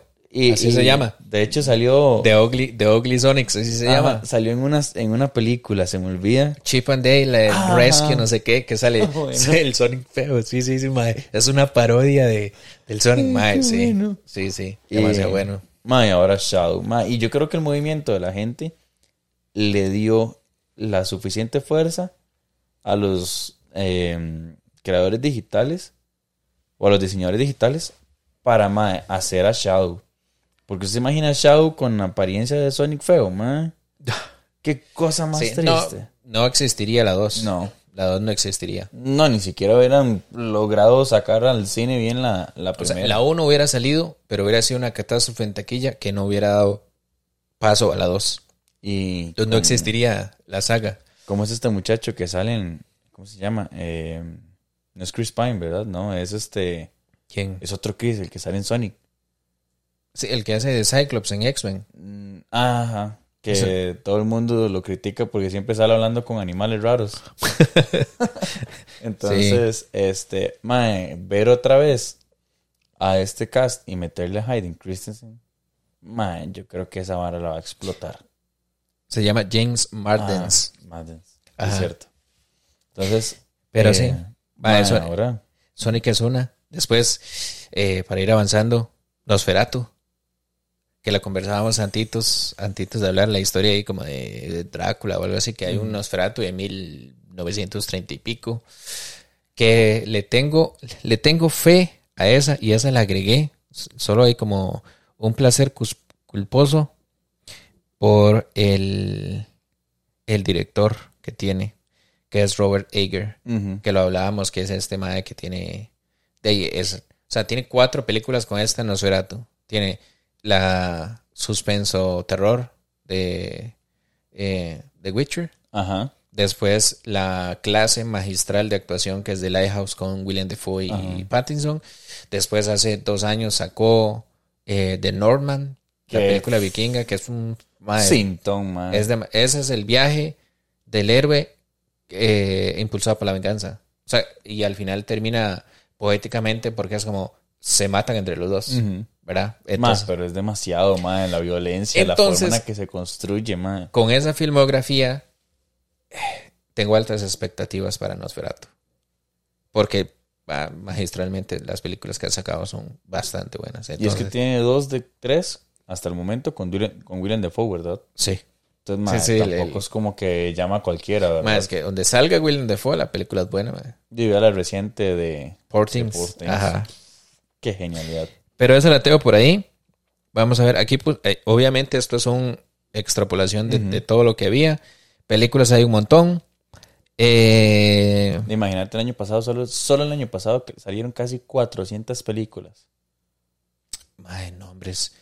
Eh, bueno, a nivel mundial es como 31 mil películas. Está loco. Ajá. En Mundial. comerciales. Mundial, mundial. Sí. Sí, sí. Pero esto es eh, como que aquí salga una peli y en eh, Honduras otra y en ma, Europa, Asia y Por todo ejemplo, eso. que no llegó Godzilla Minus One. Pero digamos, a nosotros no nos llega nada de Bollywood.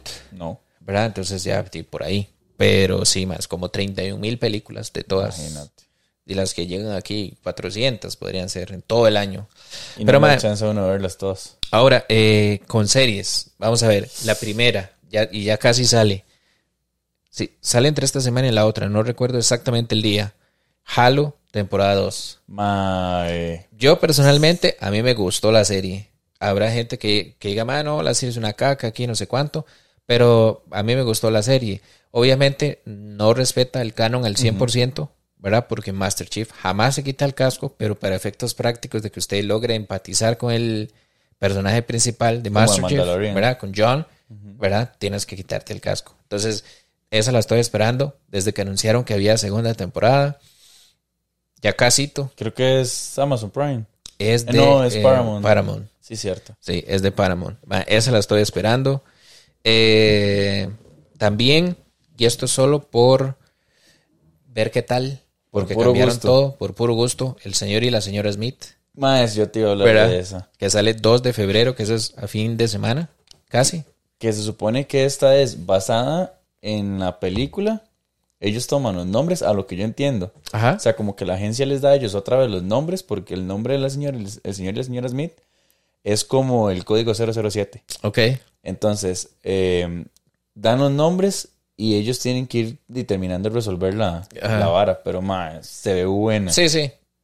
Digamos que por ahí creo que leí algo del director o algo así que pinta bastante bien, entonces esa para ver podría ser que se Podría quede de camino.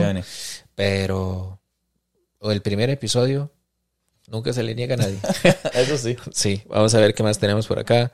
Eh, Yo ando por aquí mi forro, vamos a ver. sí, viene Disney Plus Acolyte, Ajá. ¿verdad? Que esa, esa es eh, de Star Wars. Y Kings of the Old Republic. Man, Ah, sí. que yo le tengo mucha fe a saber cómo es que la República empieza a construirse.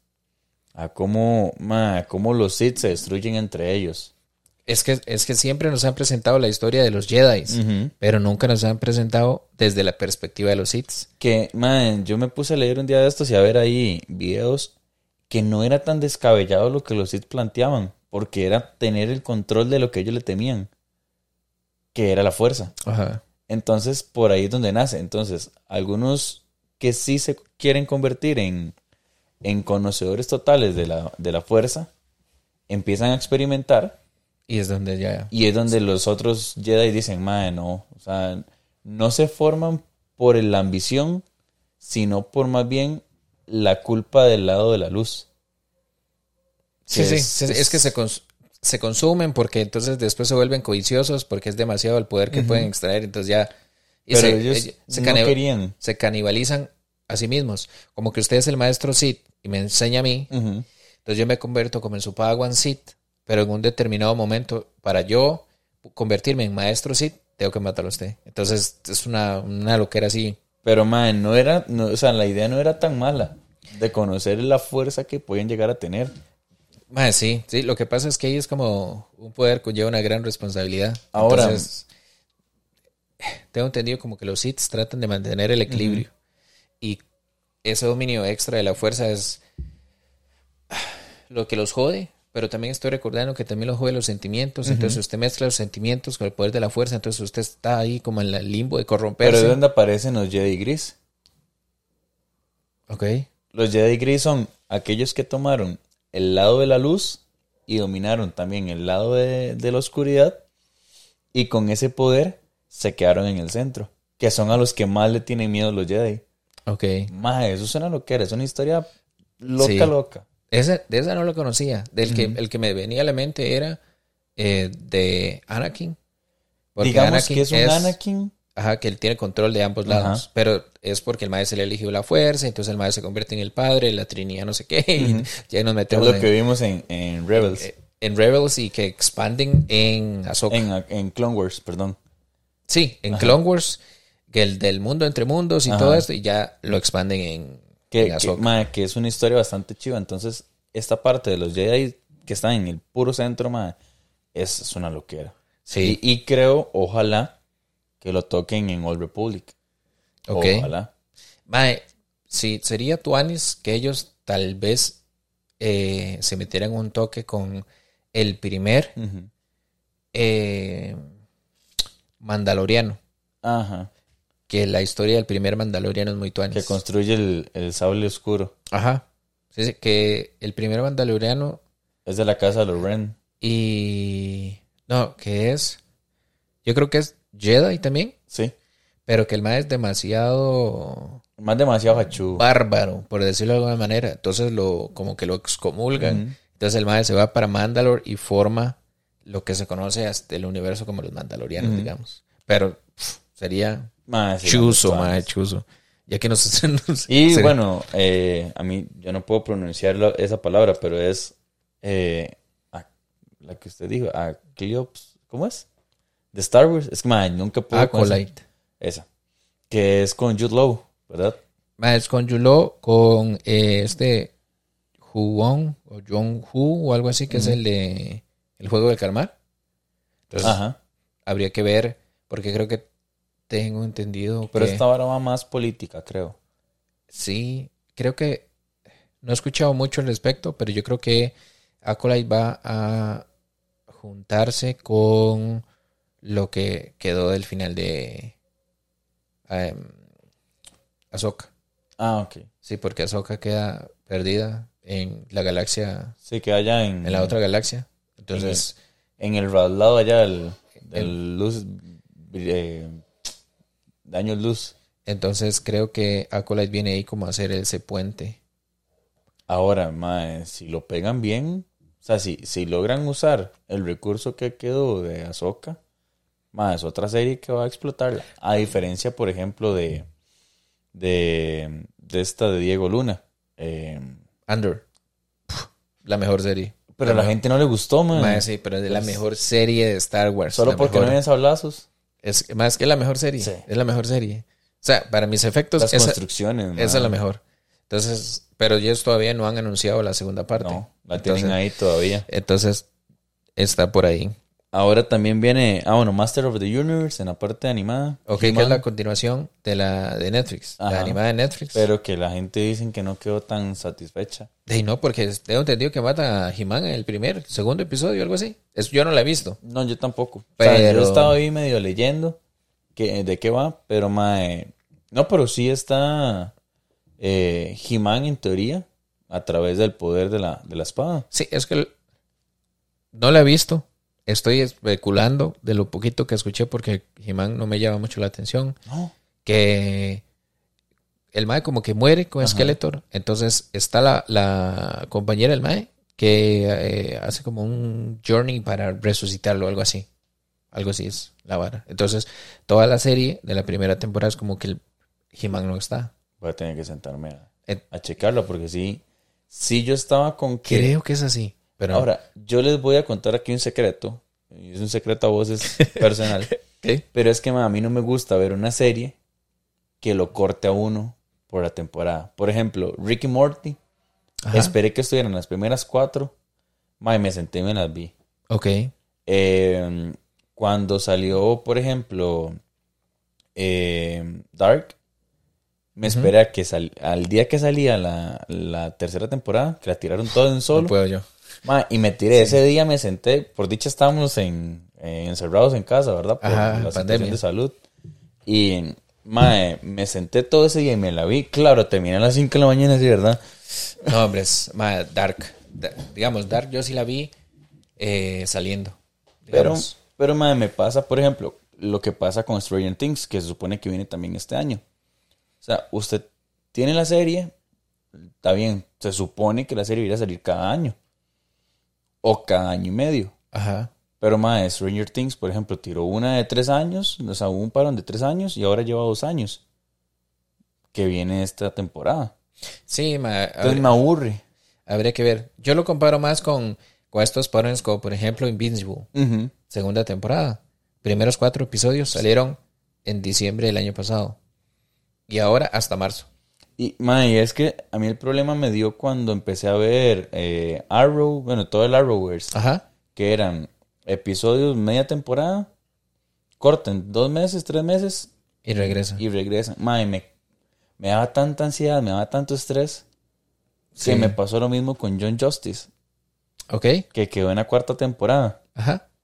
Y era, las primeras dos temporadas salieron bien. Para la tercera temporada, los fans hicieron huelga para que sacaran la tercera temporada. Sacaron tercera temporada. Dos años después hubo otra huelga para que sacaran la cuarta temporada. Mae, y no se sabe nada de la quinta. Y ahora menos con, con James Gunn, ¿verdad? Sí. Entonces, Es es que- esa cosa me da, me da, me, da- me estresa, mae. Madre, sí. Yo lo que hago es que empiezo a ver más. Es que no puedo, me enfiebro. Y después termino. Por ejemplo, me terminé Harley Quinn. Ok. Lleva seis temporadas, creo. La animada. La animada. Ujú. Más una genialidad. Termina en un punto en el que usted dice, ¡May, qué pichudo! Y ya. Y ahí. O sea, ya terminó. Entonces ahora, ¿y ya ahora qué? Me puse a ver. eh, volvió a empezar este Ricky Morty. Ok. Y ya me la terminé en la séptima temporada. Entonces, me, me estresan que Sí. no estén las temporadas a la ya. Entonces, es, por ejemplo, con, con Andor. O sea, es una seguesota. Sí. Necesito que esté ya la segunda temporada. Sí. Aunque todos sabemos cómo termina. Pero eh, saber de qué va. Sí. Sí, sí. O sea, si no la ha visto, véala, madre. Véala. Vea, siguiendo por acá. Eh, House of the Dragon, la segunda. Viene este año. Sí. Dicen que sale este año a finales. Ah, ah, bueno, es HBO, o sea. House of the Dragon. Y ya va a explotar el conflicto de la danza de los dragones, creo que el es. problema es que la gente quedó tan asqueada del- de los últimos dos capítulos de, de la primera temporada. Porque, man, la serie venía. Y un a otro se escucha reviews de que la gente no le cuadró, de que, de que no hay congruencia, de que cómo va a terminar así de rápido. Porque los dejan como en, el, en la parte en la que eh, Matt... ¿Cómo es que se llama el, el actor? ¿De cuál personaje? Eh, del... Del tío de... de bueno, Ra- este, Rhaenyra, de Rhaenyra. que se casan. Ajá. Ajá, Que el madre se lleva el huevo. ok. El madre se roba el huevo, creo que es. Y porque ahorita es que no la tengo muy, muy clara que digamos porque la, la que la vio fue mi esposa. Ok. Entonces yo la estaba viendo ahí de reojo mientras jugaba. Pero que el madre se lleva la- el huevo y, y ahí queda. O sea, y, y como que el madre ya tiene el dragón de él, un dragón nuevo, porque ya cada uno tiene un dragón. Sí, el y mae llega a buscar a otro dragón que Ujú. tenían encerrado, que es gigantesco. Y que el madre, queda. el va montado. Ajá. Y ahí quedó. Yo, madre, ¿qué? Bueno, es, es una serie de HBO muy turbo. Ujú. Habría que ver si, si la sacan este año. Yo sí estoy confundido. Yo no yo creí que salía hasta el próximo año, Yo entendía que es este hasta el año. 25. Pero y si sale este año mejor. Sí, a ver Algo si- más para ver. Mae, yo tengo por aquí eh, Avatar, la leyenda de Anne, Mae. The Last Airbender. Es, Avatar ha roto récord con, con la gente que está ansiosa de verla, digamos, con la vista en trailers, con la cantidad de, de compartidas que tienen los trailers por- en Instagram y en, y en TikTok, que la gente empieza a volverse loca, hasta con el filtro este, no sé si lo has visto, que vos pones la mano en la pantalla y sale aire, agua, fuego. Ok, ok. Entonces, la gente se está volviendo loca con Avatar. ¿Se ve buena? Creo que si ellos aplican la misma receta que aplicaron con One Piece, Ajá. la pueden pegar. One Piece viene hasta el otro año, ¿ah? Sí, sí, sí. Pero mae, One Piece fue un hitazo, un exitazo. Pero creo que lo podrían pegar por ahí. Di, ojalá, porque se ve muy, muy bien cuidadito. E inclusive ver a Osai, mae. Bueno, sí, yo, yo creo que los personajes están bastante, Acertados. bastante bien. O sea, no hay nada así como que usted diga, "Mm, no me lo creo, Ujú. pero eh, todo tráiler hace que las películas y las series se vean toanis hasta que ya sale la vara. La de Entonces, Flash no. bueno, no, no, no, no, con excepciones, con excepciones. Pero digamos, esa es una de las que sí hay que ver sí o sí. Eh, tengo por The acá Penguin. eh, El Pingüino, que él es spin-off, que sale otoño en HBO. Ujú. Eso es septiembre, octubre, noviembre, por ahí. Por ahí. Ajá. De el papelazo que hace eh, Colin Farrell, creo que se llama, Ujú. en The Batman, Ma. en el universo de Pattinson. Buah, mae, buah. Ahora, Irreconocible. una serie irreconocible. Tal vez, madre, Eh, tal vez nos dejen picados de que podría ser que retome algunas cosas que vimos en Gotham. ¿Sí? ¿En Gotham? ¿Cuál Gotham? Salió el pingüino en la serie de, de cómo... la que se llama Gotham. Ajá. Ok. Porque Gotham Knives es una serie buena, pero la cancelaron y... O sea. Es un gusto culposo, no sé si la has visto. No, no la he visto. Man, si no tiene nada que hacer, es- está vacilando. es una serie Batman sin Batman. Ok. Pero Es como Alfred Pennyworth. es como Pennywood, pero por lo menos tenés a Bruce Wayne. En Ok. esta no tenés nada. Solo el nombre de Gotham y ya. Sí. Y la vara de ver cómo, cómo fue que se murió Batman. Man, que... Man, sale, la corte de los búhos, man. ¿En serio? Sí, man. Ah, Man, la gente no sabe la olla que se está perdiendo. ok. Y, my, tal vez, este, bueno, sale un Oswald En la serie de Gotham. Ok. Podría ser que rompa con la forma en la que la gente quedó viendo a- a- al pingüino como tal en su momento. Porque ese pingüino era, era muy sádico. O sea, el mae no le, no le temblaba para meterle un bombazo ahí a, a alguien de una vez. Mm. Y podría ser que la actuación de Colin Farrell mae, deje, pero muchísimo más allá de lo que la gente conoce. Ya, lo que salió, ya lo que salió en la peli es bastante bueno. Yo pensaría que la película podría tornarse en este aspecto de eh, Falcone muere, ¿verdad? En la película de Batman. Y él era como un un mae, un capataz de Falcone. Entonces yo creo que es como el mae tomando el control de toda la operación de Volviéndose Falcone, loco y absorbiendo todo. volviéndose el mae de la mafia que, que es ese mae. Ujú. ¿verdad? Entonces, creo que podría ser algo así, una historia ahí como de policías y ladrones. Con el... Con Que el- aparezca Batman ahí es de, otra. de tiro a tiro, pero podría aparecer. Te digo algo, a mí no me cuadró de Batman. ¿En serio? Sí. Va, a mí sí me gustó, porque me gustó mucho por, la, por el tipo de realismo que le meten. Realmente, es, es una nota totalmente diferente, tiene pinta como a año uno, claramente no es año uno exacto, pero digamos que es como basado, eh, construido para ser año dos. Entonces, la película yo la siento como que ese podría ser un Batman que usted se podría encontrar en la vida real. O sea, a mí me cuadró porque sí tiene como la, la vara detectivesca. Ajá. Pero no me cuadro que haya muchos tiempos muertos.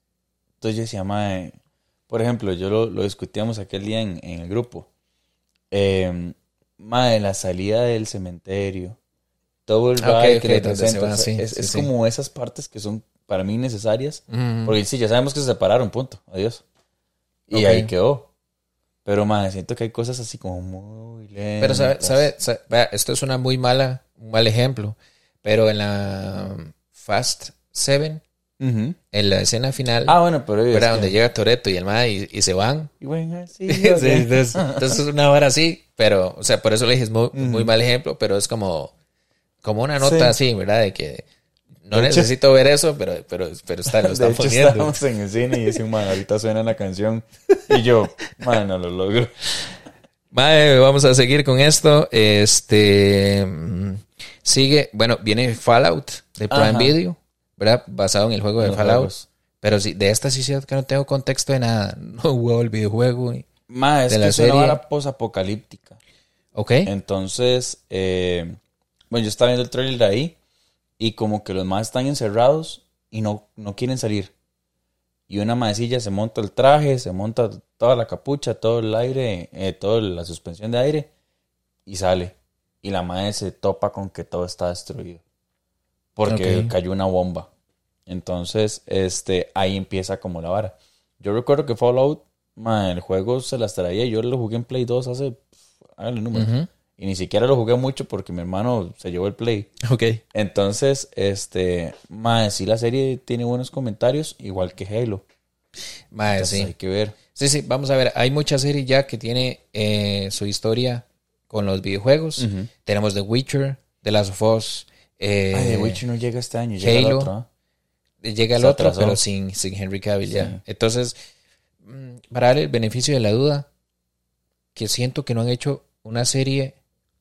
Eso es relativo, porque habrá gente que diga, manos, que Halo es una caca o así. A mí me gustó. Entonces, pienso que las series que han adaptado de videojuegos las han hecho bien. Ujú.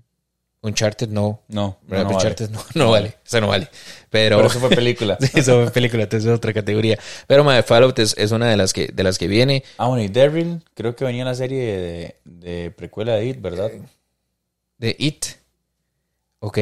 Creo que venía, ya, ya te digo qué día. Porque mm, a lo que yo entendía, Daryl sí, sí estaba por ahorita de caer en estos días. Eh, Daryl, It, aquí. Eh, jue madre. No, no, no. Bueno, voy tirando la que yo tengo por acá. Se llama The Walking Dead. The Ones Who. Ah, yo la vi. Que ese es donde regresa a. ¿Cómo se llama este huevón? Eh, el, el más más. El más más de, de The Walking Dead. Entonces, yo la abandoné, la serie, en la temporada 8. Ahí, Sí. aban- ahí me bajé yo del barco. Cuando se fue Daryl. No, cuando se fue este mae. No, que se, No, me, este. se me olvida el nombre, weón. Eh, Ay, o espera, sea, ya, ya se lo busco aquí. Yo estoy aprendiendo a usar ese teléfono, entonces no sé cómo. Se llama Mientras tanto, eh, Rick Grimes. Ajá. Cuando, cuando Rick se va de la serie, ma, yo no sé, como el que le perdí interés a la serie, yo creo que después de ahí salieron cuatro temporadas más. Ujú. Después sale la temporada de Negan Ajá. con la otra más en Nueva York. Supuestamente viene una serie de De en. Europa. Y esta, que es de Rick con eh, la madre de. Con la negra. con la negra. Sí. Eh, Lech- Lechon, creo que es. Michonne. Michonne. Ajá. Entonces Rick con Michonne. It llega en el 2024, pero todavía no dicen cuándo. Ok, sin confirmar. Todavía sin confirmar, pero HBO. Entonces podría ser que esa serie haga que quiera re- regresar a Walking Dead. Digamos. Va a costar mucho, pero por lo menos podría ser que al menos esa sí la vea. Más, yo es que tengo un amor-odio porque. Bueno, mi esposa fue la que me puso a verla. Ajá. Pues lo había obligado. Y cuando ya le tomé el gusto, matan a Carl. Sí. Que no era Carl que tenía que morir. Sí, sí, sí. Entonces ya mi esposa ahí empezó. Ma, ay, y choqueante cuando Negan eh, mata a Abraham Ajá. y mata a, a Glenn. a Glenn ¿Qué es? Con el batazo. el batazo. Sí, sí, ma, o sea, tiene sus partes tuanis, pero sí, y yo me bajé del bus, no sé qué más pasó. Creo que como que sube y baja ahí, algo entendí, como que Negan se vuelve bueno, no sé qué. Y la hija de Lechon está con. ya está grande y, y ya se está tomando como la batuta. lo que Entonces, más sí, por ahí. Creo que también estaba Fear the Walking Dead, John, John Walking Dead o Beyond the Walking Beyond Dead, the algo Walking así Dead. que se llama también, que es generaciones arriba que crecieron en el mundo posapocalíptico, pero, bueno, ese universo yo me bajé hace ya ratazo, Más ratazo. que- Yo no sé si sacan tanto para sacarle a la gente plata por la franquicia Ajá. o por no perder el derecho a la franquicia. Bueno, yo creo que eso es expansión de la franquicia, por decirlo de una manera, Pero ya sin lógica. a un estilo Star Wars, que ahora series, películas y... Pero sin lógica. Porque Ah. ni siquiera. O sea, ni siquiera cuentan lo que la gente quiere saber. Mae, sí, es de que- cómo empezó la vara. Sí, sí, sí. El, el día cero, digamos. Mae, aquí, ya para finalizar, las- Ah, bueno, ¿y sabes qué película se nos fue? ¿cuál? Mae, la de mm, Soy Leyenda, la 2. ¿En Que serio? entiendo que sale a finales del año. Ok, Que es Will Smith y Michael B. Jordan. ok. Si no me equivoco. Algo no he mal. escuchado, pero no, no la tenía en el mapa. O sea, soy leyenda si la he visto. Sí. Y supuestamente tienen el final alternativo que se van a agarrar de final alternativo para poder sacar la 2, porque si era el real, Sí, el el- muere remuerto, pero Lo retiran para arriba. sí. La última que puse aquí, Arcane, la temporada 2. Man, no la he visto. ¿No ha visto Arcane? No. Pasa pero, pero vea, este, cortemos el episodio aquí y va a ver Arcane porque es Ahorita era verla, una joya, mae. voy a verla con, con parche en el ojo aquí. Es una joya, es una joya, mae. Yo le hice review hace ya dos años y, mae, es una joya. Es una joya de animación, mae. Es, es impresionante. Es, está, yo la pondría al mismo nivel que el Samurai de los Ojos Azules. Ah, man. Para que usted me Y el Samurai de los Ojos Azules es calidad, calidad. Arcane es eh, un estilo de animación como Spider-Man Into Spider-Verse. Entre 2D y 3D.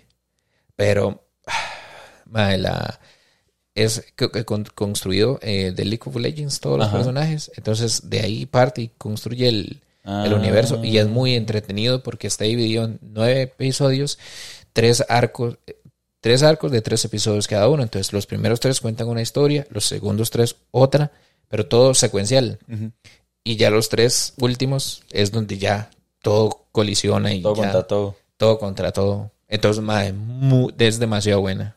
Tiene eh, construcción de personajes muy tops, muy tops, mae, realmente. Entonces, Arkane es definitivamente una de las de las most de este año. Yo lo que vi por ahí es que hay una que se llama Constellation. ¿Ok? que si no me equivoco viene para Prime y trata como de la como de la gente es como interestelar ¿Ok? es como una banda interestelar pero los más tratan como de construir una base espacial entonces estaba viendo por ahí el, el, el trailer Mae, me llamó la atención a mí me cuadra mucho esa vara de de, de carajillo todo el mundo quería ser como Franklin Chan ¿verdad? Sí, astronauta. entonces como que al final siempre me quedó ese piquillo de aprender qué es lo que pasa ¿Ok? y, y me, me pareció llamativa. Se, se ve como un drama, pero un drama como cósmico. Entonces, se ve Ok. como vacilón. Al estilo Foundation de Apple, me Ajá. parece. Algo así. Por ahí. Por Ajá. ahí va.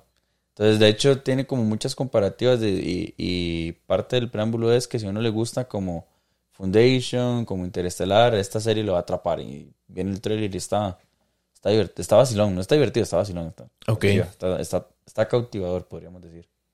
Mae, sí, suena interesante. Ahí voy a buscarla cuando esté haciendo el, el post edit de este video. Mae, de series, eh. Yo necesito para allá la tercera temporada de What If. Ok, Mae, qué nivel la segunda. mae, no la he visto. No ha visto. No, Todavía no la he visto, mae. no, todavía no. Mae. Mae, Pero sí, sí vio es la que- primera. Ah, sí, la primera Ah, sí la vi. Pero digamos que ya lo último de Marvel, que es What If y Echo, no he visto nada. Mae, What If promete, mae. Promete. Pero en algún momento la retomo y la veo. Y la tercera temporada, mae. Bueno, lo primero que lanzaron antes del último capítulo de, de What If de la segunda temporada fue si Red Guardian hubiera encontrado al soldado del invierno. Ok, con un, Nick- con un Nick Fury joven haciendo un retén en, en Rusia. Entonces, mae, o sea, lo que te presentan son como posibles dos escenarios. minutos del trailer. Mae, pero viera qué joya de trailer, mae. Y bueno, ya salieron imágenes y tal. Entonces, mae, es- es- yo la necesito para allá porque ya esos mae la tienen lista. O sea, si ya mandaron un trailer es porque ya la tienen lista. Lo que pasa es que están jugando con los sentimientos. Mae, tengo por aquí ya, última serie, eh, X-Men 97. ¿Verdad? Que ya, bueno. que ya viene como a continuar Lo que vimos de con- carajillos. de carajillos, sí, ahí a traer la nostalgia a tope en Disney Plus. Pero no hay mucho que decir de esto. No, o sea, a ver con qué nuevo saca. Mae, bueno, ahí viendo lo que sale, supuestamente retoma como la idea de lo que vimos en, en X-Men 97, 97, 95. Y Mae, como que combina un poco las historias que salieron en el 2005. No sé si se acuerda de eso. sí. No. Que eran, ¿no se acuerda de los X-Men que salieron en los 2000? 2005, 2010, una cosa así. Que eran como, era como una academia de X-Men. Y ya salían con trajes diferentes y Jean Ah. salía con un traje como azulado. Mm, mm, Entonces como que toma un poquillo de ahí para terminar la historia que faltaba, ¿verdad? Ok. Entonces creo que viene la historia de Cable. O sea, continúan con la historia Ajá. de Cable. Y, mae, la gente ya está también desesperada. Ah, sí, es que es algo que, que de mae, pega en la nostalgia, entonces ya todo el mundo es como, ya la quiero, ya, Ya, la quiero. Y por, ah, bueno, Spider-Man Freshman Year, que supuestamente iba a ser la historia de Tom Holland, y después ahora va a ser un, un universo aparte, donde aparecen ya todos los villanos, Electro, eh, el Duende Verde, Rhino, y Sí, sí, los de. Spider-Man. Entonces ya dándole el carajillo, y, y supuestamente es como el, el primer año de, de Spider-Man siendo Spider-Man. Bueno, de, de, de- Ya le iba a decir Andrew Garfield.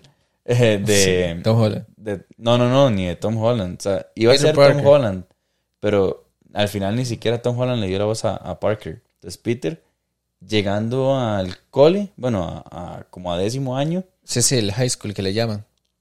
con todos los poderes y, y viviendo toda esa historia. Ok. Que siento yo que ya no sería como cautivador porque ya está, por ejemplo, eh, Spectacular Spider-Man, que toca esos temas. Entonces habría que ver de qué va, pero al final yo creo que también está como, Sí, como ahí- jalada el pelo esa sí, serie. ahí, ahí viene. Sí. Bye. Ya con eso, yo, eh, películas y series ya abordamos. Creo que la última arista que queda, que realmente no puse muchos, es anime. No sé cómo está usted en anime. Mae, yo le voy a ser sincero. eh, de anime, hábleme de Inuyasha. Ok. Hábleme de. Vamos a ver, de. ¿Se acuerda de Kuroshan? ¿Ah, sí? Eh, de eso, ahí. Yo me quedé en esa época. Ok. Pero sí he ido viendo poquitos de a poquitos porque tampoco quiero quedar tan mal, ¿verdad? Madre, sí, vea, yo puse, puse solo cuatro. Cuatro de los que yo espero ver sí o sí este año. Ya después de lo que aparezca por temporada, que sea así como llamativo, podría verlo. Podría verlo. Pero lo que sí sí voy a ver es, no sé si has visto Demon Slayer. L- he Kimetsu, visto. Kimetsu no más... No, ah, no sé qué está haciendo. Ya verá Arcane y Demon Slayer. de una. Ma, pero es que entiendo que Demon Slayer es larguilla, ¿verdad? De hecho, me iba a sentar un día a ver eh, Attack on Titan. Que dicen que es un seriezón. Madre, sí. Sí, sí. Digamos, Demon Slayer, ahorita va a salir la cuarta temporada. Para mí, el anime de Demon Slayer es el anime a vencer en términos de animación. Es lo mejor en animación que usted va a encontrar actualmente. Es lo mejor. Lo mejor, lo mejor, lo mejor. No, o sea, no hay otro anime que tenga mejor animación que Demon Slayer.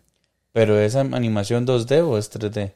Es Va por ahí. mae, 2D, 3D, CGI, pero ah, mae, un masterclass. Masterclass. Realmente yo estoy seguro que si usted lo empieza a ver, se va a enganchar. Porque, vamos, si sé que, que Nenetsu es el demonio. ¿Quién? El demonio que sale con la... ¿Cómo es que se llama? Eh, eh, En Demon Slayer, ¿no? Es Ajá. que sale un demonio con una cosa aquí, que es una huililla, que hace mucho cosplay.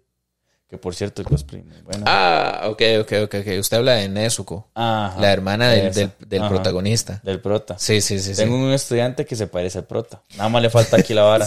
Sí. Se lo juro. Eso sí lo... Y el maecillo usa la, la capucha y todo. Ajá. Entonces yo, ma, y yo lo vi, yo, mira, yo sé que yo lo he visto. Y un día vi un cosplay y yo, ah, se parece a... Sí, Entonces sí, ya. sí. Bueno, Por ahí me sale, llamaron. sale la cuarta temporada de Demon Slayer. Esa sí o sí la voy a ver. He escuchado ahí como que la vara baja. Eh, baja porque no hay tanta pelea en lo que sigue del manga. Entonces habría que ver qué, qué tanto lo hacen. Pero, Si le meten relleno ma- aparte. ¿o qué? pero es brutalísimo. Viene la séptima temporada de My Hero Academia, que no sé si que se, lo Ma, vi la peli. La peli de hace dos años, creo que fue. Ok. Madre, me llamó mucho la atención, pero no me senté a verla porque en esa época estábamos trabajando. eh, Remoto. no, no, íbamos unos días al, al trabajo y otros días remoto. Entonces, si me sentaba a hacer trabajo remoto, pasaba todo el día ahí pegado en la compu. Ajá. Entonces, ya llegaba, me sentaba y me dormía. Y si iba al brete, llegaba cansado de estar otra vez retomando.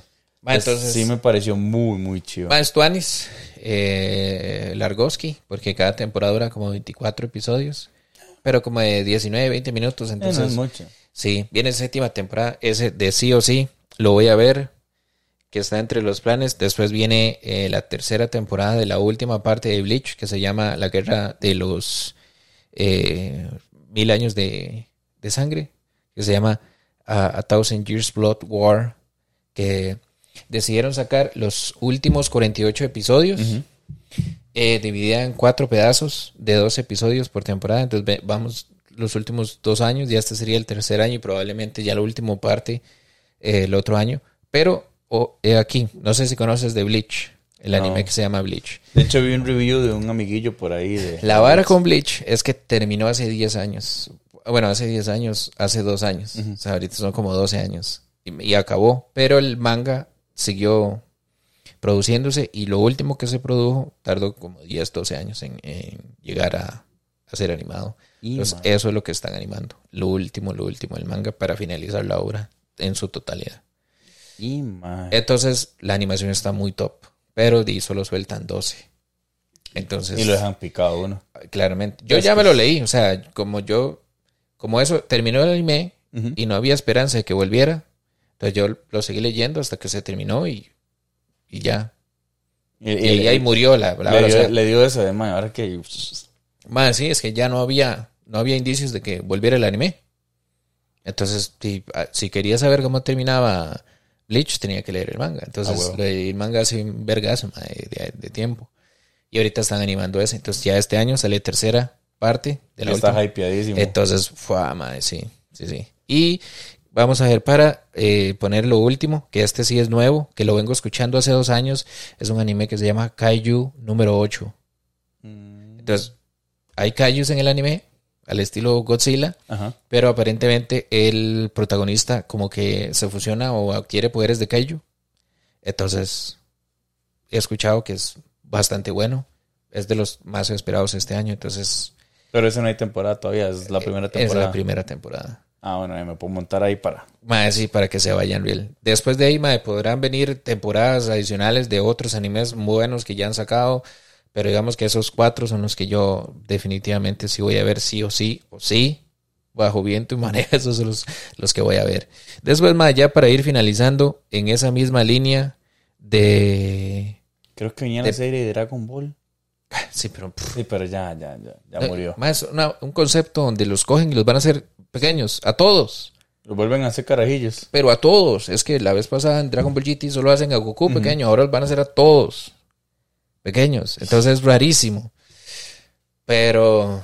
Gohan, Ay, no. y, Go- Gohan Claro. y Goku iguales. Y ahora sí que usted no sabe cuál es cuál. Voy a, voy a esperar a ver que salga y a ver qué, qué onda. Pero no es así como No. uno que yo diga voy a ver sí o sí.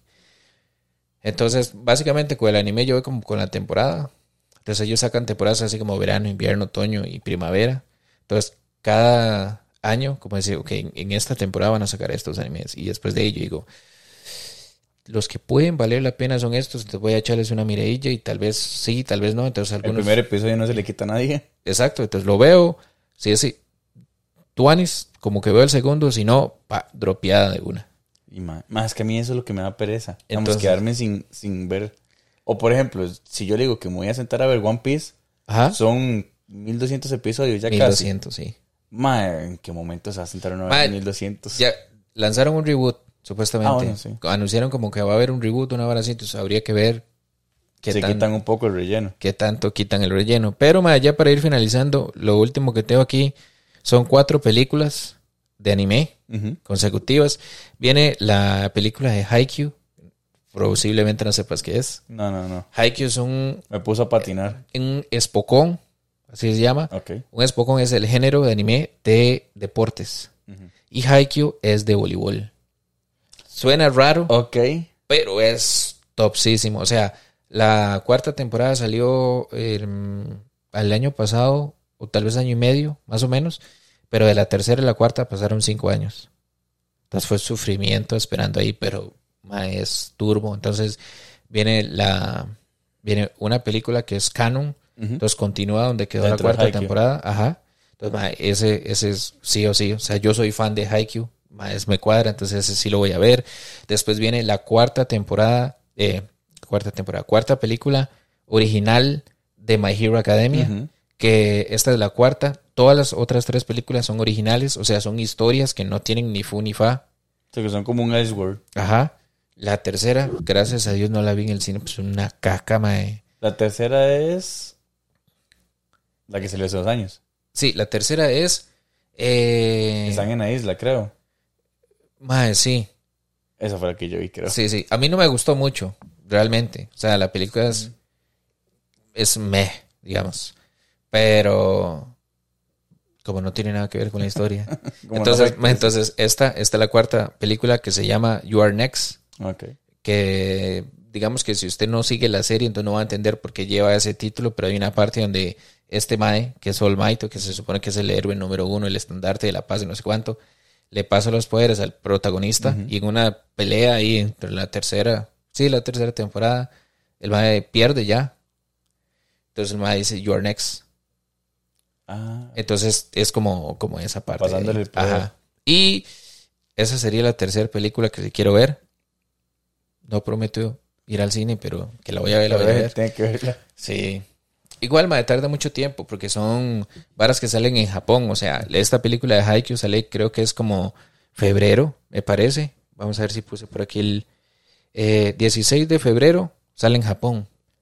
Pero yo calculo que esas va llegando aquí, mae, ¡puf! Octubre, Octubre. noviembre, diciembre, hasta enero del próximo año. Entonces, Podría ser. a menos Ojalá que, que viaje a Japón para Aquí. poder verla. O aquí Sí. pirata. Sí, sí, eh, Jack Sparrow. Ma, y la última que me la encontré por ahí, que realmente me llamó mucho la atención, es que hay un anime que se llama Geass, Ujú. que ese sí usted Tampoco. ser No, no. negativo. Mae, Geass es uno de los mejores. Me suena ahora como investigativa. Mano, es un mae que adquiere poderes, eh, un poder ocular que manipula a la gente. Ajá, los diablos. Entonces él manipula a la gente, pero él es eh, parte de la familia real que domina el mundo. Entonces él sabotea a la familia real. Ah, man, agarra contra la familia. Ajá. Que lo que era, Y man. tiene mechas. No sé si sabes qué son los mechas. Mm, Eh, sí, lo- como los, robots, por así. Ajá. Entonces tiene mechas y vara fantasía y poderes oculares. Es más una loquera. Es- Él está. eh, El, el, mae, el protagonista de Kogi se llama Lurushu. Ok. Y eh, él está entre los tres reyes antagonistas de las mejores series de, de anime que hay. Eh, Eren, de Attack on Titan, es, él empieza prota y se vuelve antagonista de la serie. Él es uno. Eh, Light, de Dead Note, que él Ajá. empieza bueno y se hace Sí, malo. ajá. Y el otro es Lurushu. Esos son los tres. Los tres reyes más Qué fino, man. top. Entonces, ma, hay una peli que se llama eh, Rose of the Recapture. Sale en mayo 2024 en Japón. Habría que ver de qué se trata, si sigue el canon o no. Creo que la última de Kogi se llamaba La Revolución o La Rebelión. Creo que era la Rebelión de Lurushu, del personaje principal. Eh, eh, a ver. ¿De si por qué se vuelve así loco? Sí, yo sí, yo es que esas, esas sí son de mi core, de, de- yo adolescente viendo esas series, entonces sí son de, de ya tamaño rato. Pero más con eso, terminamos la lista. Yo no sé si vos tenés algo más que quieras recapitular para el 2024. Recomendación de cómics, aunque eso le toca a Mako. Dale. Pero, bueno, yo estoy haciendo el, el- las portadas de los 100 años de Disney. Ok.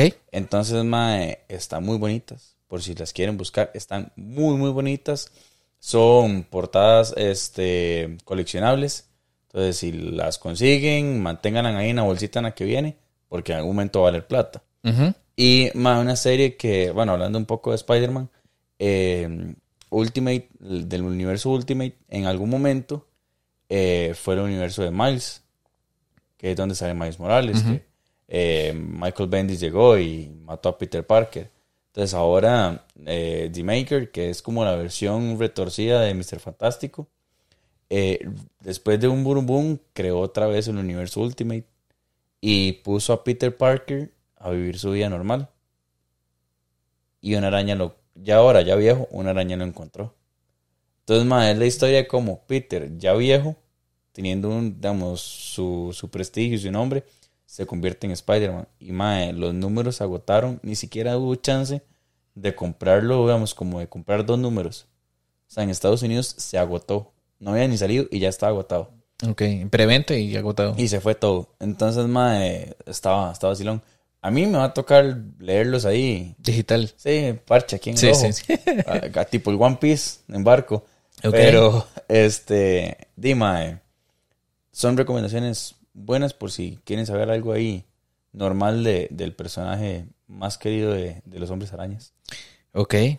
Yo tengo dos pendientes que tengo que leer. Eh, War Tree Ujú.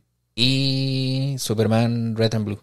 Mae, dicen que es- Tengo esas, esas dos recomendaciones de Mako la última vez que vino, eh, que las tengo ahí pendientes. Tengo que sentarme y leerlas. mae, Red and Blue dicen que es una joya. Red and Blue lo recomendó Mako aquí. Ay, y le tocó la fibra, de verdad. Mae, es que Le tocó se- la fibra, sí, sí. Se, se emociona. Sí, sí, sí. Yo, yo por un momento, yo, mae, uf, uf, esto se está poniendo muy intenso, muy sentimental. Y no, no, mae, sí, sí le tocó la fibra. Entonces, están esas dos. Ujú. Pero, John, mae, muchísimas gracias por haber venido a comentar un poco sobre todo lo que viene este 2024, que viene bastante cargadito. Eh, mayoritariamente hablamos de películas, pero, pero sí hay para todos los gustos, tamaños, sabores y colores. Ah, sí. Eh, normalmente yo al final de cada episodio le doy como un espacio a mis invitados para que puedan decirle a la audiencia dónde los encuentran, cuál es su, su proyecto. Entonces, este espacio es tuyo. Ah, bueno, este, yo soy Yonder, un placer. Eh, el consejo nace para ñoñar un rato, para llegar a, a tal vez a tomar decisiones en conjunto con la gente, eh, si les gusta, si no, si hay algo que cambiar, si, si hay algo que recomendar. Entonces, esa es la idea. Eh, estamos en Instagram como el Consejo XR. Probablemente en unos par de meses cambiemos un poco la temática del nombre porque ahí hay, hay- hay que darle ya una frescura, no, no ser solamente en Costa Rica, sino ojalá buscar más para afuera. Entonces, igual vamos a seguir siendo el consejo, pero con otro nombrecillo por ahí. Eh, estamos en Facebook, estamos en TikTok haciendo tonteras. No bailes, pero sí tonteras. Y sí, aquí estamos a la orden para todo lo que ustedes quieran, se presenten y para seguir hablando de lo que se puede hablar. Pues sí, chicos, este, como siempre les hemos dicho, vamos a dejar toda la información de John en la caja de descripción, entonces ahí pueden encontrar todos los enlaces a sus redes sociales. De verdad que es, un proyecto bastante tuanis y es, y ma, eres una persona con la que uno puede llegar y sentarse a hablar de cómics, series, películas y todo, entonces da toda esa versatilidad. Eh, más bien, muchísimas gracias por haber venido. Y sin más, ya llegamos a esta parte del episodio donde nosotros nos hacemos autopromoción. Entonces, nada más para recordar a la gente que esto es un video podcast que nos pueden ver eh, por YouTube, por la función que tiene Spotify para ver videos o ahí nos pueden escuchar. También tenemos redes sociales, nos pueden encontrar en TikTok, en Facebook, en Instagram, en Threads y en todo el review por ver para arriba y para abajo y vamos a estar. Ahí estamos, siempre publicamos y sin más, esto fue el episodio de todas las cosas que vamos a ver este 2024 con John del Consejo Geek. Así gente que, chao.